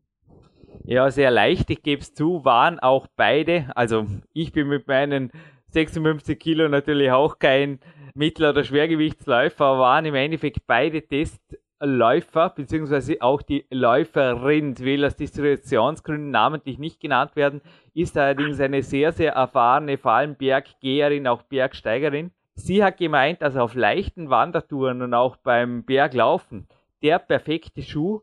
Bei Hochgebirgstouren meinte sie, äh, sie schaut sich doch noch auf eurer Homepage um, wenn du erlaubst. Also ich glaube, man muss hier schon, welchen Schuh für welchen Zweck. Also genau, wir haben, das ist jetzt natürlich nur ein Beispiel in unserer Palette der Bear Access und wir haben dann natürlich auch noch Schuhe dabei, die ein bisschen Ersprengung mit drin haben, die eine Dämpfung mit drin haben, so im Trailrunning-Bereich. Wenn man dann ein bisschen hochgebirgiger ist, ist man da vielleicht noch bisschen besser aufgestellt. Mhm. Gibt es ein Mittelding? Also es gab von einem anderen Hersteller mal sowas wie Natural Hiking, so ein Wanderschuh. Was würdest du sagen für jemanden, der jetzt sehr sportlich ist, gesunde Füße hat? Gibt es da irgendwas, wo irgendwo zwischen dem der Bergstiefel, der klassische, gibt es an sich eh schon immer, habe ich auf eurer Homepage gesehen, Gott sei Dank. Aber wo würdest du hingehen, wenn du, also wie würdest du jetzt wirklich in die Berge gehen oder wie gehst du in die Berge? Kann ich die Frage gleich persönlich stellen. Hast du gesagt, im Sommer warst du jetzt wandern. Was ist da in deinem ja, äh, Koffer oder im, im Wanderrucksack? Wirst du mehrere Schuhe haben oder doch? Oder wie gehst du da vor? Genau, also mein aktuelles Modell ist eigentlich der Capra ist, der geht ein bisschen in eine andere Richtung. Also der hat schon eine relativ steife Außensohle. Also der, der gibt ein bisschen mehr Stabilität als jetzt der Bare Access. Also ich bin eigentlich hauptsächlich mit stabileren unterwegs. Ja. Warum? Zugeben. Ich persönlich. Warum? Ähm, Warum? Geht es nicht um dich? Es, es, geht nicht um dich. Keine indiskrete Frage, Caro. Nicht erschrecken. Es geht darum, wem würdest du einen stabileren Schuh empfehlen? Oder was sind für dich Symptome? Was sind für dich Zeichen, wo du sagst, der Läufer oder die Berggeherin ist mit stabileren Schuhen besser am Weg? Wenn jemand nicht trittsicher ist, dann ist er besser am Weg. Aber generell würde ich sagen, ähm, macht eigentlich die Abwechslung die, die ideale Sache. Also am, am besten ist eigentlich, glaube ich, wenn man manchmal, also ich bin schon gern mit leichten Schuhen unterwegs, also ich würde jetzt niemandem so einen richtig schweren Bergstiefel empfehlen, aber ich glaube trotzdem die Abwechslung macht's. Mhm. Also man manchmal relativ natürlich unterwegs ist, ohne Sprengung, dass man selber ein bisschen arbeitet und dann aber teilweise vielleicht auch mit einem stabileren, sagen wir mal, je nach Wetterlage halt auch. Beim Thema Mountainbiken sind wir vielleicht auch noch wo, wo bisher nichts zur Sprache kam. Ich habe festgestellt, und vielleicht kannst du da deine Erfahrungen mit mir teilen, Caro, dass mit deinen Schuhen, natürlich habe ich auch hier zum Beispiel Profi-Radschuhe mit der ganz festen, mit der Carbonsohle, aber mit deinen Schuhen, also auch am Bike, die Fußmuskulatur, wenn ich drauf schaue, trainiert wird. Wenn ich den Fuß immer wieder am Pedal verlagere, natürlich fördert es nicht unbedingt eine High-End-Leistung am Rad, aber wenn es mir jetzt primär um die Fußgesundheit und um die Regeneration und ums Herz-Kreislauf-Training wie in meinem Sport geht, es tut dir der Sache keinen Abbruch. Und da habe ich auch das Gefühl gehabt, dass es mit den sehr dünnen Sohlen der Bare Access Schuhe da eine Art, ja, wirklich Kräftigung und ein Propriozeptivtraining im Fußbereich stattfindet. Genau, das auf jeden Fall. Also das, selbst wenn man weggeht vom Wanderweg, wo man natürlich das Proprioceptive hat, ähm, auf dem Radl ist es auch so, dass man auf jeden Fall viel näher am Pedal ist und viel mehr ähm, Gefühl dafür hat. Mhm. Also ich finde auch, wenn ich es jetzt vergleiche, also ich fahre auch teilweise mit Clickies Und da ist man ja direkt am Pedal verbunden, aber der Fuß an sich kann nicht mehr arbeiten. Mhm. Und wenn man mit dem Bare Access zum Beispiel fährt, hat man einfach selber noch viel mehr Möglichkeiten, sich selber auszugleichen. Das ist ja auch so die Grundidee, dass der Körper einfach selber arbeitet. Wie ist um die Haltbarkeit der Schuhe bestimmt? Ich habe gesagt, den 2012er Bare Access 1 habe ich immer noch.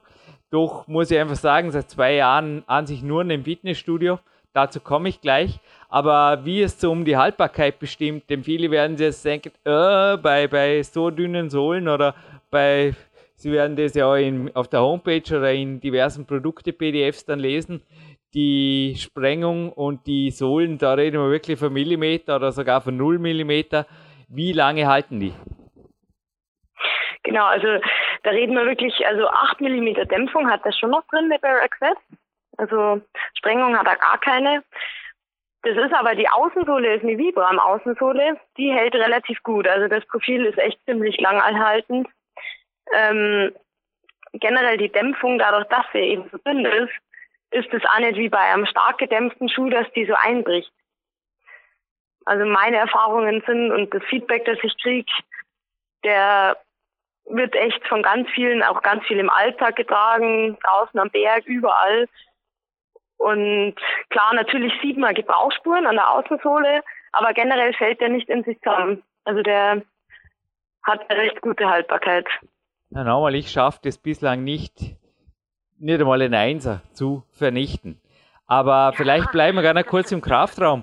Gibt es auch Erfahrungen anderer Athleten, die die Schuhe im Fitnesscenter benutzen? Denn viele Trainer, wir hatten es ja jetzt vorher im, bei deinem Vorredner, bei Marco Jorn von zehenschuhe.de, viele Trainer schwören ja inzwischen auf die 0 mm Sprengung, speziell bei Hebe- und Gewichthebeübungen. Ja, definitiv. Also wir empfehlen das auch für Indoor, gerade in der Access, ähm, weil der hat auch eine Non-Marking-Sohle, also die ist eben speziell dafür auch geeignet. Ähm, und prinzipiell hat man da auf jeden Fall, wenn man keine Sprengung hat, sind wir in dem Bereich, dass der Körper ähm, viel besser arbeitet, weniger Stresspunkte hat und das ist natürlich auch im Bereich Gewichte immer ein wichtiges Thema, dass man nicht schon von vornherein auf dem Keil steht und sich falsch ausrichtet. Das mhm. geht ja auf, wirkt sich ja auf den ganzen Körper aus. Da sind wir bei 0 mm Sprengung auf jeden Fall in einem sehr guten Bereich, weil man einfach selber richtig steht. Mhm. Vielleicht decken wir auch noch ein kurzes Thema ab, das jetzt noch in keinen der vier Podcasts einfinden durfte. Thema Schuhpflege, weil du hast vorher gesagt, ihr verarbeitet sehr edle Materialien. Neben der Vibram-Sohle seid ihr auch mit Gore-Tex und die, das weiß ich, die sind sehr wählerisch, mit wem sie zusammenarbeiten. Also ihr seid mit Gore-Tex seit längerem oder eigentlich seit den Anfangsjahren am Weg. Was empfiehlst du generell genau. bei normalen und bei Gore-Tex-Schuhe? Wie pflegt man sie, damit sie am längsten halten? Aus der, wir hatten jetzt auf anderen Podcasts auch schon, allerdings ist es schon Jahre her. Jetzt fragte ich mich gerade, ob sich da vielleicht auch eine neue Tendenz jetzt bei 2015 aufgetan hat. Was kann man noch? Gibt es irgendein Wunderspray, damit die, die Schuhe also, ewig halten? Also auf jeden Fall sagst du es richtig, man muss es ganz klar trennen zwischen Schuhe mit Membran, mit Gore-Tex und Schuhen ohne. Also ohne gerade die Bare Access, also so unsere Barfußlauf, ähm, das ganze, das, die ganzen Modelle, die kann man sogar waschen. Bei, also natürlich nicht bei 60 Grad, für 30 Grad halten die gut aus. Ähm, das heißt, die sind eigentlich recht pflegeleicht. Äh, das, das, das ist wahrscheinlich sogar ganz gut, wenn man sie mal wäscht, weil sie dann wieder freier sind, die Poren wieder freier sind und wieder luftiger sind. Anderes Thema ist es mit Gore-Tex. Und da empfiehlt die Firma Gore selbst, dass man eigentlich gar nicht viel dran machen soll. Also ähm, sämtliche Sprays, die man drauf macht, da geht es immer nur um die DWR. Das heißt, die Außen, also wie perlt das Wasser außen ab, aber das betrifft die Membran selber nicht. Also die Membran ist ja zwischen dem Innenfutter und dem Obermaterial mit eingebaut. Das heißt, alles, was man von außen drauf macht, kommt gar nicht direkt an die Membran dran. Also wenn man jetzt ein Imprägnierungsspray drauf sprüht, hat man eigentlich nur den Effekt, dass das Wasser außen abperlt. Das hat aber nichts damit zu tun, wie dicht der Schuh ist. Mhm. Das heißt, das Sinnvollste ist, man macht ihn außen sauber, dass der Schuh ein bisschen atmen kann. dass die Membran eben ihre Atmungsaktivität ähm, dass die, die rauskommt, die Atmungsaktivität. Aber man muss eigentlich nicht sonderlich viel draufsprühen, draufschmieren. Die ist dicht, die Membran. Fällt mir gerade ein, ich habe im ersten Teil die CEB-Funktionszucken erwähnt und diese natürlich aus einem sehr speziellen Material. Und im Oberbekleidungsbereich, also ich stehe jetzt auch natürlich mit Funktionsbekleidung hier, ist ja inzwischen auch im Sport, speziell im, also in Sportarten, wo geschwitzt wird, und das sind die meisten und noch dazu Outdoor, ist Baumwolle tabu. Gibt es eventuell für dich einen Sockentipp? Denn oft ist ja wirklich, wir hatten jetzt die spöttische Rotsockenfraktion, aber Eins sage ich dir, ich bin einmal in ein Bouldergebiet gegangen und da waren ältere Herren auf der Berghütte und ich dachte mir nur, uff, also wenn ich mit denen einen Weg wollte, ich würde auf jeden Fall auch ein paar Ausrüstungstipps holen, denn das sah sehr, sehr, sehr, sehr professionell, ich sage jetzt mal sehr konservativ, aber sehr professionell aus. Aber ich glaube, es gibt Besseres wie, wie Hirsteig und Co. Also ich bleibe bei den Socken, wo geht's hin? Wie sieht da deine Wahl aus? Denn das ist ja definitiv die Zwischenschicht zwischen Haut und Schuh. Genau. Also Socken sind auf jeden Fall ein ganz wichtiger Bereich. Also beim Laufen, aber ich finde auch am Berg. Da trenne ich, je nachdem, wie stabil der Schuh ist. So stabil muss auch der Socke sein. Also wenn ich jetzt einen relativ stabilen Bergschuh habe, dann würde ich Merino-Socken empfehlen. Also wir haben ja auch ähm, eine Kleidungslinie, nur nicht in Deutschland. Da haben wir auch Merino-Socken zum Beispiel mit drin. Und die mag ich deshalb am liebsten, weil die einfach nicht so, nicht so übel riechen, wenn man es halt an mehrere Tage hat, auf, mehr, auf einer Mehrtagestour. Mhm. Anders schaut es natürlich wieder aus, wenn wir in dem Barfußbereich sind. Also je minimaler der Schuh, umso minimaler finde ich auch es wichtig, dass der Socke ist. Mhm. Wenn man jetzt in einem Schuh mit nur drei Millimeter Dämpfung einen richtig dicken Wollsocken anzieht, dann funktioniert das nicht mehr so gut. Gefühlsmäßig kann ich dann gleich mit den Socken gehen, wollte ich gerade einwerfen. Aber ja.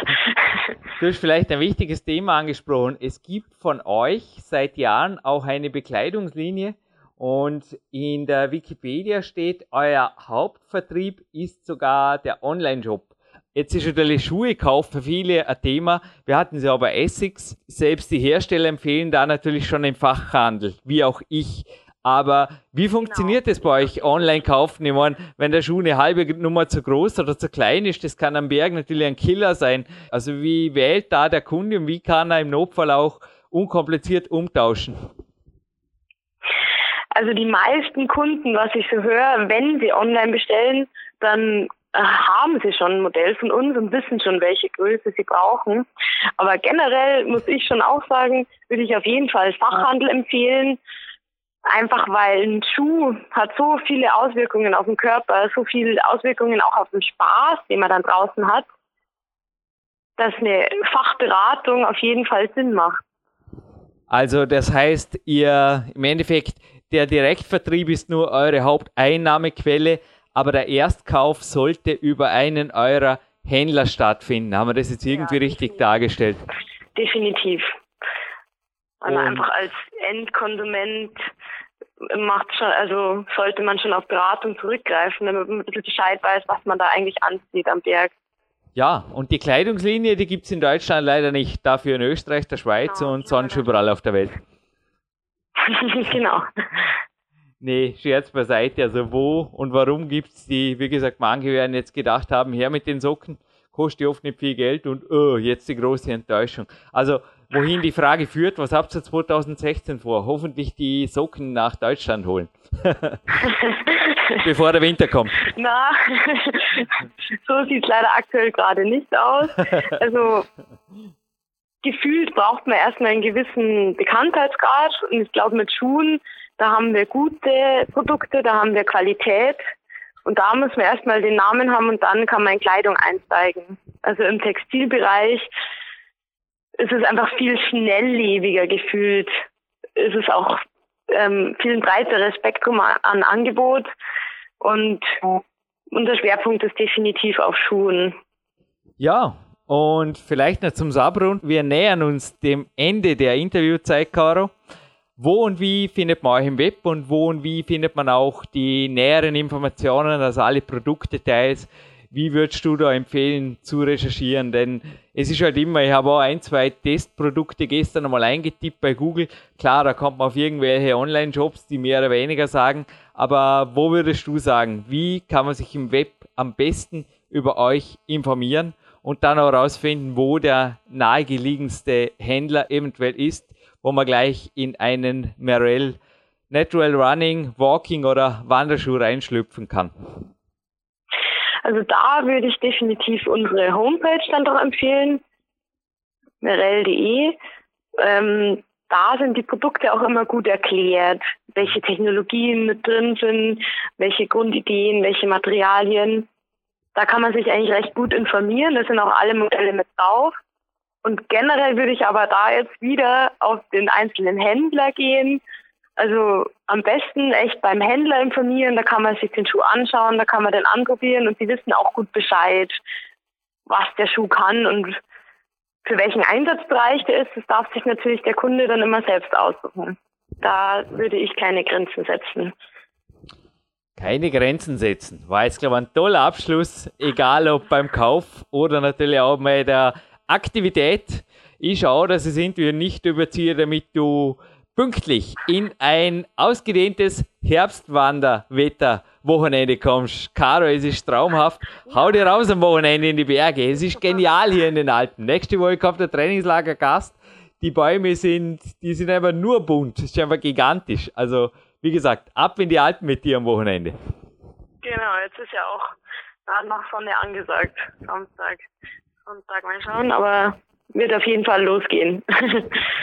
Danke für jede Minute, Caro, und bis bald. Bis bald, gut. Und dem Thorsten Ludwig folgen jetzt natürlich noch die vier anderen Teile. Ein herzliches Willkommen zurück im Studio, Jürgen Reis für PowerQuest C. Wir sind, ja, ich habe es im Vorspann ganz kurz angerissen, absolut anti-Mainstream viel zu lange, viel zu hochfrequent und ja, wir lassen die anderen einfach vom Radar verschwinden. Aber ich weiß nicht, ist das meine subjektive Wahrnehmung oder abonniere ich immer die falschen Podcasts, Sebastian? Aber korrigiere mich.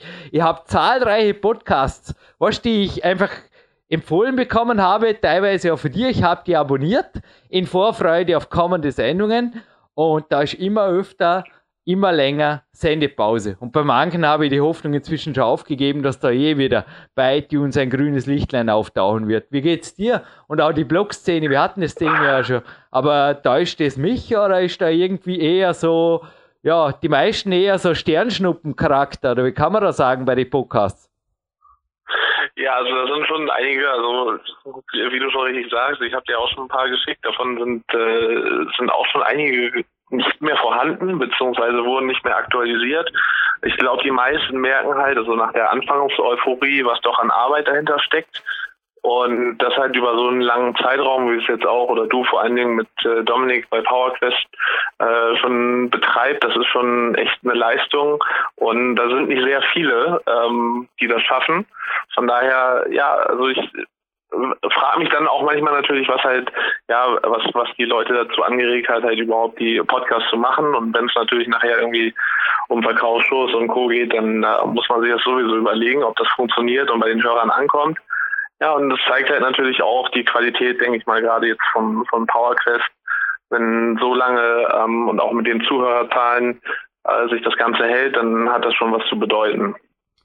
Danke, Dominik Feischl. Danke, Sebastian Förster.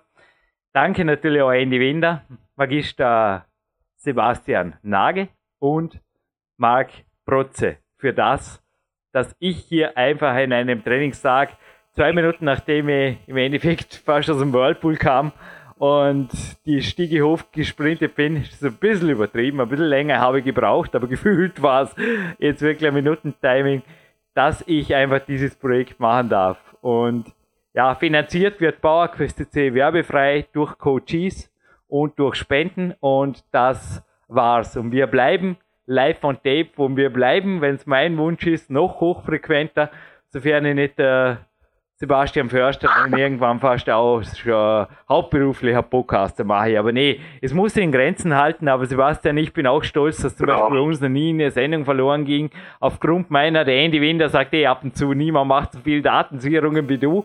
Nee, das lassen wir auch nicht aus der Hand nehmen. Dafür bin ich zuständig und die, die NAS und die Festplatten und lieber wird einmal eine Platte früher ersetzt als zu spät. Also wenn da das erste Mal ein gelbes Lichtlein blinkt in unserer Testsoftware, dann wird die einfach rigoros ausgetauscht und so wird das hier laufen. Und darum werden wir hier auch, und auch die Serverleitung wurde jetzt erweitert, stark erweitert. Wir werden hier on top bleiben und ich werde also dafür kämpfen, dass das Projekt wirklich lang, lang, lang geht. Sebastian, zur Sendung noch, gibt's von dir noch was, was dir auf der Zunge liegt? Weil ich hätte dann auch noch kurz was vor dem Gewinnspiel anzumerken, aber jetzt zuerst mal das Wort an dich mit meiner Frage. Also was möchtest du den Hörern vielleicht abschließend nach diesen fünf Teilen noch mitgeben? Ja, also ich denke, was auch wirklich bei allen ganz gut hervorgekommen ist, ähm, was auch wichtig ist, äh, gerade wenn man halt zum Natural Running geht oder ähm, auch äh, barfuß, dass halt eben langsam gestartet wird und äh, was du auch öfters erwähnt hast, dass du es halt zum Beispiel einfach beim äh, Arbeiten im Stehen anhast ähm, oder halt für die Walks. Äh, auch genauso barfuß laufen zu Hause im Sommer im Garten oder sowas, das kann man alles langsam starten und eben auch für verschiedenes Terrain und für verschiedene sportliche Aktivitäten auch verschiedene Modelle zu haben. Also ich glaube, wir haben heute schon den, den Luxus, verschiedene Sachen, ähm, ja, oder verschiedene Schuhwerke wirklich für jede Situation zu haben. Und ja, wer sich den Luxus eines äh, Hobbyathleten oder dann auch Leistungsathleten äh, leisten kann, der sollte auch in die in Schuhwerk investieren. Mhm. Und ja, ob es dann Asics oder eben halt Zehenschuhen sind, die Auswahl ist groß und eben halt zu gucken, für was man das genau benutzen will und auch eine Vielfalt ist sicher wichtig. Ja, denn eins, was ich jetzt wirklich als Pascal zu deiner Ansage auch warnend noch mitgeben will, ich will ja nicht den Spaß verderben, aber ich habe beim Dr. Volker Schöffel, glaube ich, eh einen super Podcast, der einfach den sportmedizinischen Hintergrund auch bringt, oder Sebastian? Die, Absolut, ja. Ist ja Must-Have glaube ich, für diese Sendung eh fast ein Einstieg, ein sportmedizinischer. Und ich war nicht darauf gefasst, beim Dr. Volker Schöffel eine Studie zitieren zu müssen. Aber klar, ich, ich, ich hätte mir es denken können, dass er danach fragt. Aber es ist jetzt das Blatt vor ja. mir und das PDF findet sich im Internet. Und zwar habe ich es in Bezug auf einfach Laufverletzungen, habe ich gegoogelt auf Englisch. Und das Papier nennt sich Return to Running after a tibial stress fracture, also im Endeffekt Stressfraktur am Schienbein. Hui, hatte ich genau. Gott sei Dank noch nie oder überhaupt noch nie Stressfraktur, crazy. A suggested protocol und zwar die Studienleitung hat eine Emily Bolthaus sowie Alison Hunt gehabt und der Faculty Mentor war ein J.K.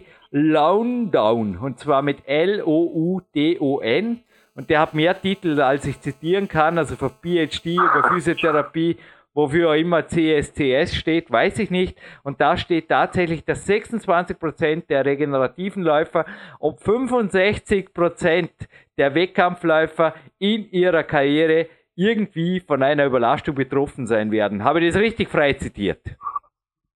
Das hast du richtig frei zitiert und das ist schon, ähm, also der Dr. Scheffel hat ja in dem Interview das auch so ein bisschen, ihm kam die Zahl sehr hoch vor, aber ich habe in dem Moment, wo du es gesagt hast, also ich habe selber... Recht äh, viel, vor allem die, äh, die regenerativen Läufe, die eigentlich was für ihre Gesundheit tun wollen, oder?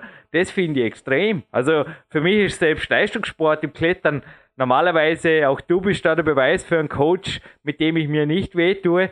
Ich sage immer, ein Coach, der zulässt, dass ein Athlet sich verletzt, ist ein Vollkoffer in, im österreichischen Slang. Und ich meine, wenn ich eigentlich Gesundheitssport treibe und da eventuell, boah, 26 Prozent, also die Zahl fand ich relativ schockierend. Da habe ich wirklich gedacht, aber vielleicht hast du jetzt eh vorher auf den Punkt gebracht, dass die Leute einfach Schuhwerk haben, das entweder kaputt ist oder alt ist und sparefroh, sagt man in Österreich, Geiz ist geil waltet und die Füße kaputt gehen. Definitiv. Und äh, was du aber auch in den äh, im Teil erwähnt hattest mit dem Ready to Run, Ähm, viele ist halt auch einfach, also laufen wird immer noch oder joggen gehen wird halt so angesehen, dass das kann ja jeder und ich starte mal einfach. Ähm, aber auch das bedarf schon einer gewissen Vorbereitung teilweise und auch eben einer gewissen Technik und ich kann halt nicht einfach drauf los und dann mit einem schlechten Schuhwerk, dass das natürlich zu irgendwelchen Stressfaktoren auch bei äh, Gesundheitssportlern führt, ähm, ist für mich zumindest logisch. Ja, wie gesagt, nachzulesen in diesem PDF. Sebastian, kommen wir zum Spendengewinnspiel. Ich möchte es einfach mal so sagen. Ah, okay. Denn es gab, wie gesagt, bei Facebook ein, zwei Warnungen. Was heißt Warnungen? Äh, bitte danke, ja. Der Radiosender Bauerköst.c sollte unpolitisch bleiben, lieber Jürgen Reis. Frei zitiert. Mhm. Von einem Jan oder John. Ist inzwischen von unserem Radar verschwunden. Wie gesagt, die indirekte Nachricht hat mich erreicht. Dankeschön für den Hinweis. Ich bleibe menschlich, wenn es okay ist, Sebastian. Von mir aus auf jeden Fall. Habe hier in der Stadt meine eigenen Studien gemacht und einfach nur gemerkt, dass die, die woanders woher kommen und ich sage jetzt mal Menschen sind, lächeln und oft hochfrequenter grüßen als manche andere. Ich sage es jetzt einfach nur so. Möchte jetzt einfach nur einen oder zwei Tipps geben. Erstens zum Beispiel Amazon, da ist ein super Preis-Leistungs-Verhältnis, gibt es immer noch das nette, leicht verstaubte Lied aus den 1980ern, We Are the World. 12 Megabyte, ich glaube um 1,20 Euro, super. Und ein Spendengewinnspiel, haben wir jetzt einfach gedacht. Wir haben ja noch einige Tage übrig, selbst wo wir das jetzt 72 Stunden später senden bis Weihnachten, okay? Und mhm. ich dachte mir, Medizinballtraining von Christoph Delp, erschienen im Riva Verlag, ist einfach ein super Ausgleichstraining für Läufer vor allem auch, weil das kann man zu Hause machen, alles was man braucht ist ein Medizinball und eine Gymnastikmatte, eventuell ein großer, ein Gymnastikball und das war's und ist alles Mögliche drin, selbst Blackrollen. Also ausrüstungsmäßig kann man sich da zwar ein bisschen weiter rauslehnen, viel weiter aber nicht. Eine Wand wäre ganz brauchbar, damit man ein bisschen auf die Wand eindreschen kann. Aber ich glaube, Sebastian, wie schaut es bei dir als Profi-Coach aus? Mit einem Medizinball, dem eigenen Körper einer Gymnastikmatte ist man schon ziemlich gut im Trocknen, oder? Man könnte ja den Medizinball fast als Blackroll missbrauchen. Als Läufer, wenn es um Ausgleichstraining geht. Ja, also das ist schon mal ein guter Anfang, definitiv. Dieses Buch, das wird mit Signaturen, mit einigen, ich werde am Olympiazentrum Signaturen sammeln, versteigert, verspendet, was auch immer. Ich habe folgende Idee, Sebastian. Ich habe mit der Rose gestern das organisatorisch besprochen und sie hat gesagt, ja okay, äh, bei 10 Euro und 5 Spendenorganisationen wird das Ganze nicht gehen, da werden sich nur die Finanzdienstleister freuen. Aber jetzt aufgepasst. Es gibt einfach verschiedene Spendenorganisationen. In Österreich zum Beispiel Licht ins Dunkle oder Train of Hope, international Rotes Kreuz, Caritas, ich glaube auch Kinderfreunde, SOS Kinderdorf gibt es weltweit. Und dann gibt es zum Beispiel ein Spendenprojekt, wo ich persönlich weiß, mein Vater ist gerade unten der größte Mentor meines Lebens. Es sind so seine Pensionsreisen, kannst du dir vorstellen, dass der nicht irgendwo hinreist, wo es fad ist. Der geht da ein, zwei Mal im Jahr runter und mein Hausarzt, Sportarzt Dr. Robert Spiegel, könnt ihr selber googeln, hat dieses Krankenhaus und da gibt es also einfach gewaltige Bilder in seiner Praxis. Man sieht ihn da einfach umgeben von schwarzen und glücklichen Mädchen und er steht in der Mitte wirklich wie ein, ein Arztmissionar, also irgendwas in die Richtung. Und es geht da um ein Krankenhaus in Malawi. Also er hat da dafür gesorgt, dass die Krankenschwestern und die Ärzte dort selbstständig im Endeffekt die gröbsten Dinge wie Malaria, Durchfall und Co. Wundversorgung erledigen können. Und unter dem Stichwort Robert Spiegel Malawi findet ihr bei Google eigentlich alles Übrige. Und ja, wäre auch Möglichkeit. Also ich habe jetzt folgenden Vorschlag. Sebastian, vielleicht kannst du das noch erklären, falls von mir da jetzt irgendwas unklar rüberkommt. Aber ihr könnt das Kontaktformular auf der Consolution.at im Endeffekt einfach ausfüllen und sagen, liebe PowerQuest.c oder liebe Rosewinder, ich spende diesen und diesen Betrag und möchte zum Beispiel, dass ein Drittel davon die Caritas kriegt, ein Drittel Train of Hope, den Rest der Dr. Robert Spiegel oder ihr könnt auch sagen, ein Tor kriegt SOS Kinderdorf, ein Teil Licht ins Dunkle und 5 Euro gehen noch in eure Kasse für die für die Erledigung bitte danke nochmal. Ich, ich, das ist kein Spendenaufruf für Bauerküste Also wenn euch der Podcast was wert ist oder ihr sagt, die Sendung jetzt, das war ja Hammer, okay, dann freuen wir uns auch über ein paar Euro, aber darum geht's mir nicht. Das möchte ich in allen Dingen jetzt einfach gesagt haben. Wie gesagt, ihr könnt selber recherchieren, in Ruhe nachdenken und bis Weihnachten, beziehungsweise bis zum 20. habe ich mir gedacht, habt ihr Zeit.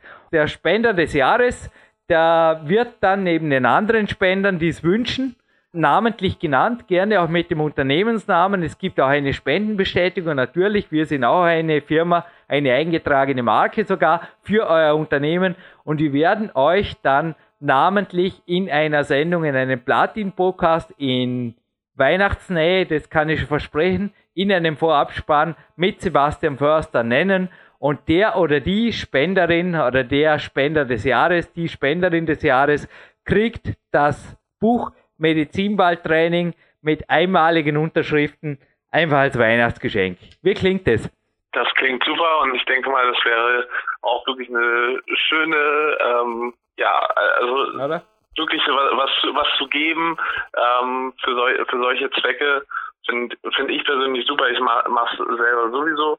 Ähm, ja. Und wenn man das jetzt in so einem Rahmen auch machen kann, absolut.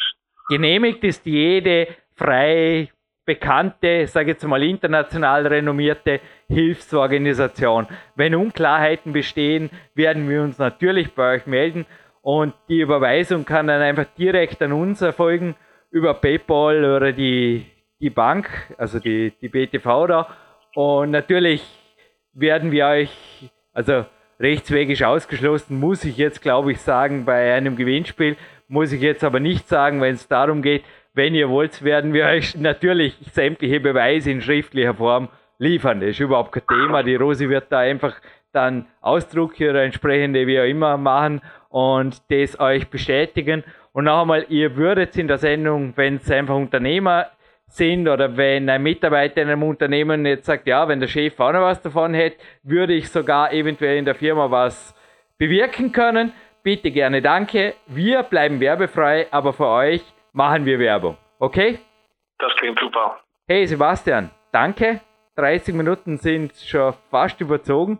Ich mache mich auf ins Training. Last but not least, ich glaube, das E-Mail der Ernährungscoach Dame Anne Hoffmann leitet auch noch weiter. Sie ja, meinte was zur Logik meines Stoffwechselfettburn-Pushers, seit ich wieder laufe. Also eins kann ich sagen, wer laufen will, um auch das eine oder andere Weihnachtsfettbüllstöckchen loszuwerden, herzlich willkommen im Club. Ich muss immer einfach mehr essen, als man recht ist, aber mehr davon gibt es in einer nächsten Sendung zu hören. Aber das Fettburner Motivationsturbo Laufwunder, ich glaube, das wird für viele eintreffen. Sebastian, wie ist da deine Erfahrung? Also in meinen Augen ist da das Laufen, vor allem HIT-Laufen, unübertroffen.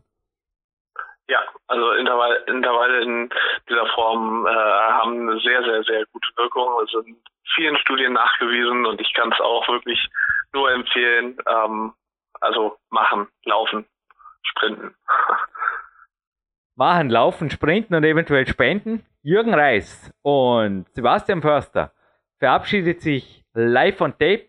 Auch wenn ich mich wiederhole, aber wenn es Unklarheiten gibt, nobody is perfect zu meiner Spendenansage.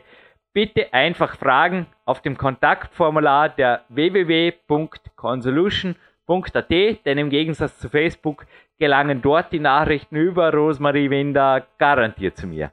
Danke und bis bald hier auf PowerQuest.cc. In wenigen Tagen geht es bei uns weiter. Oh yeah. Und zuerst geht es jetzt mal ins Training. Ja. Yeah. Bis bald.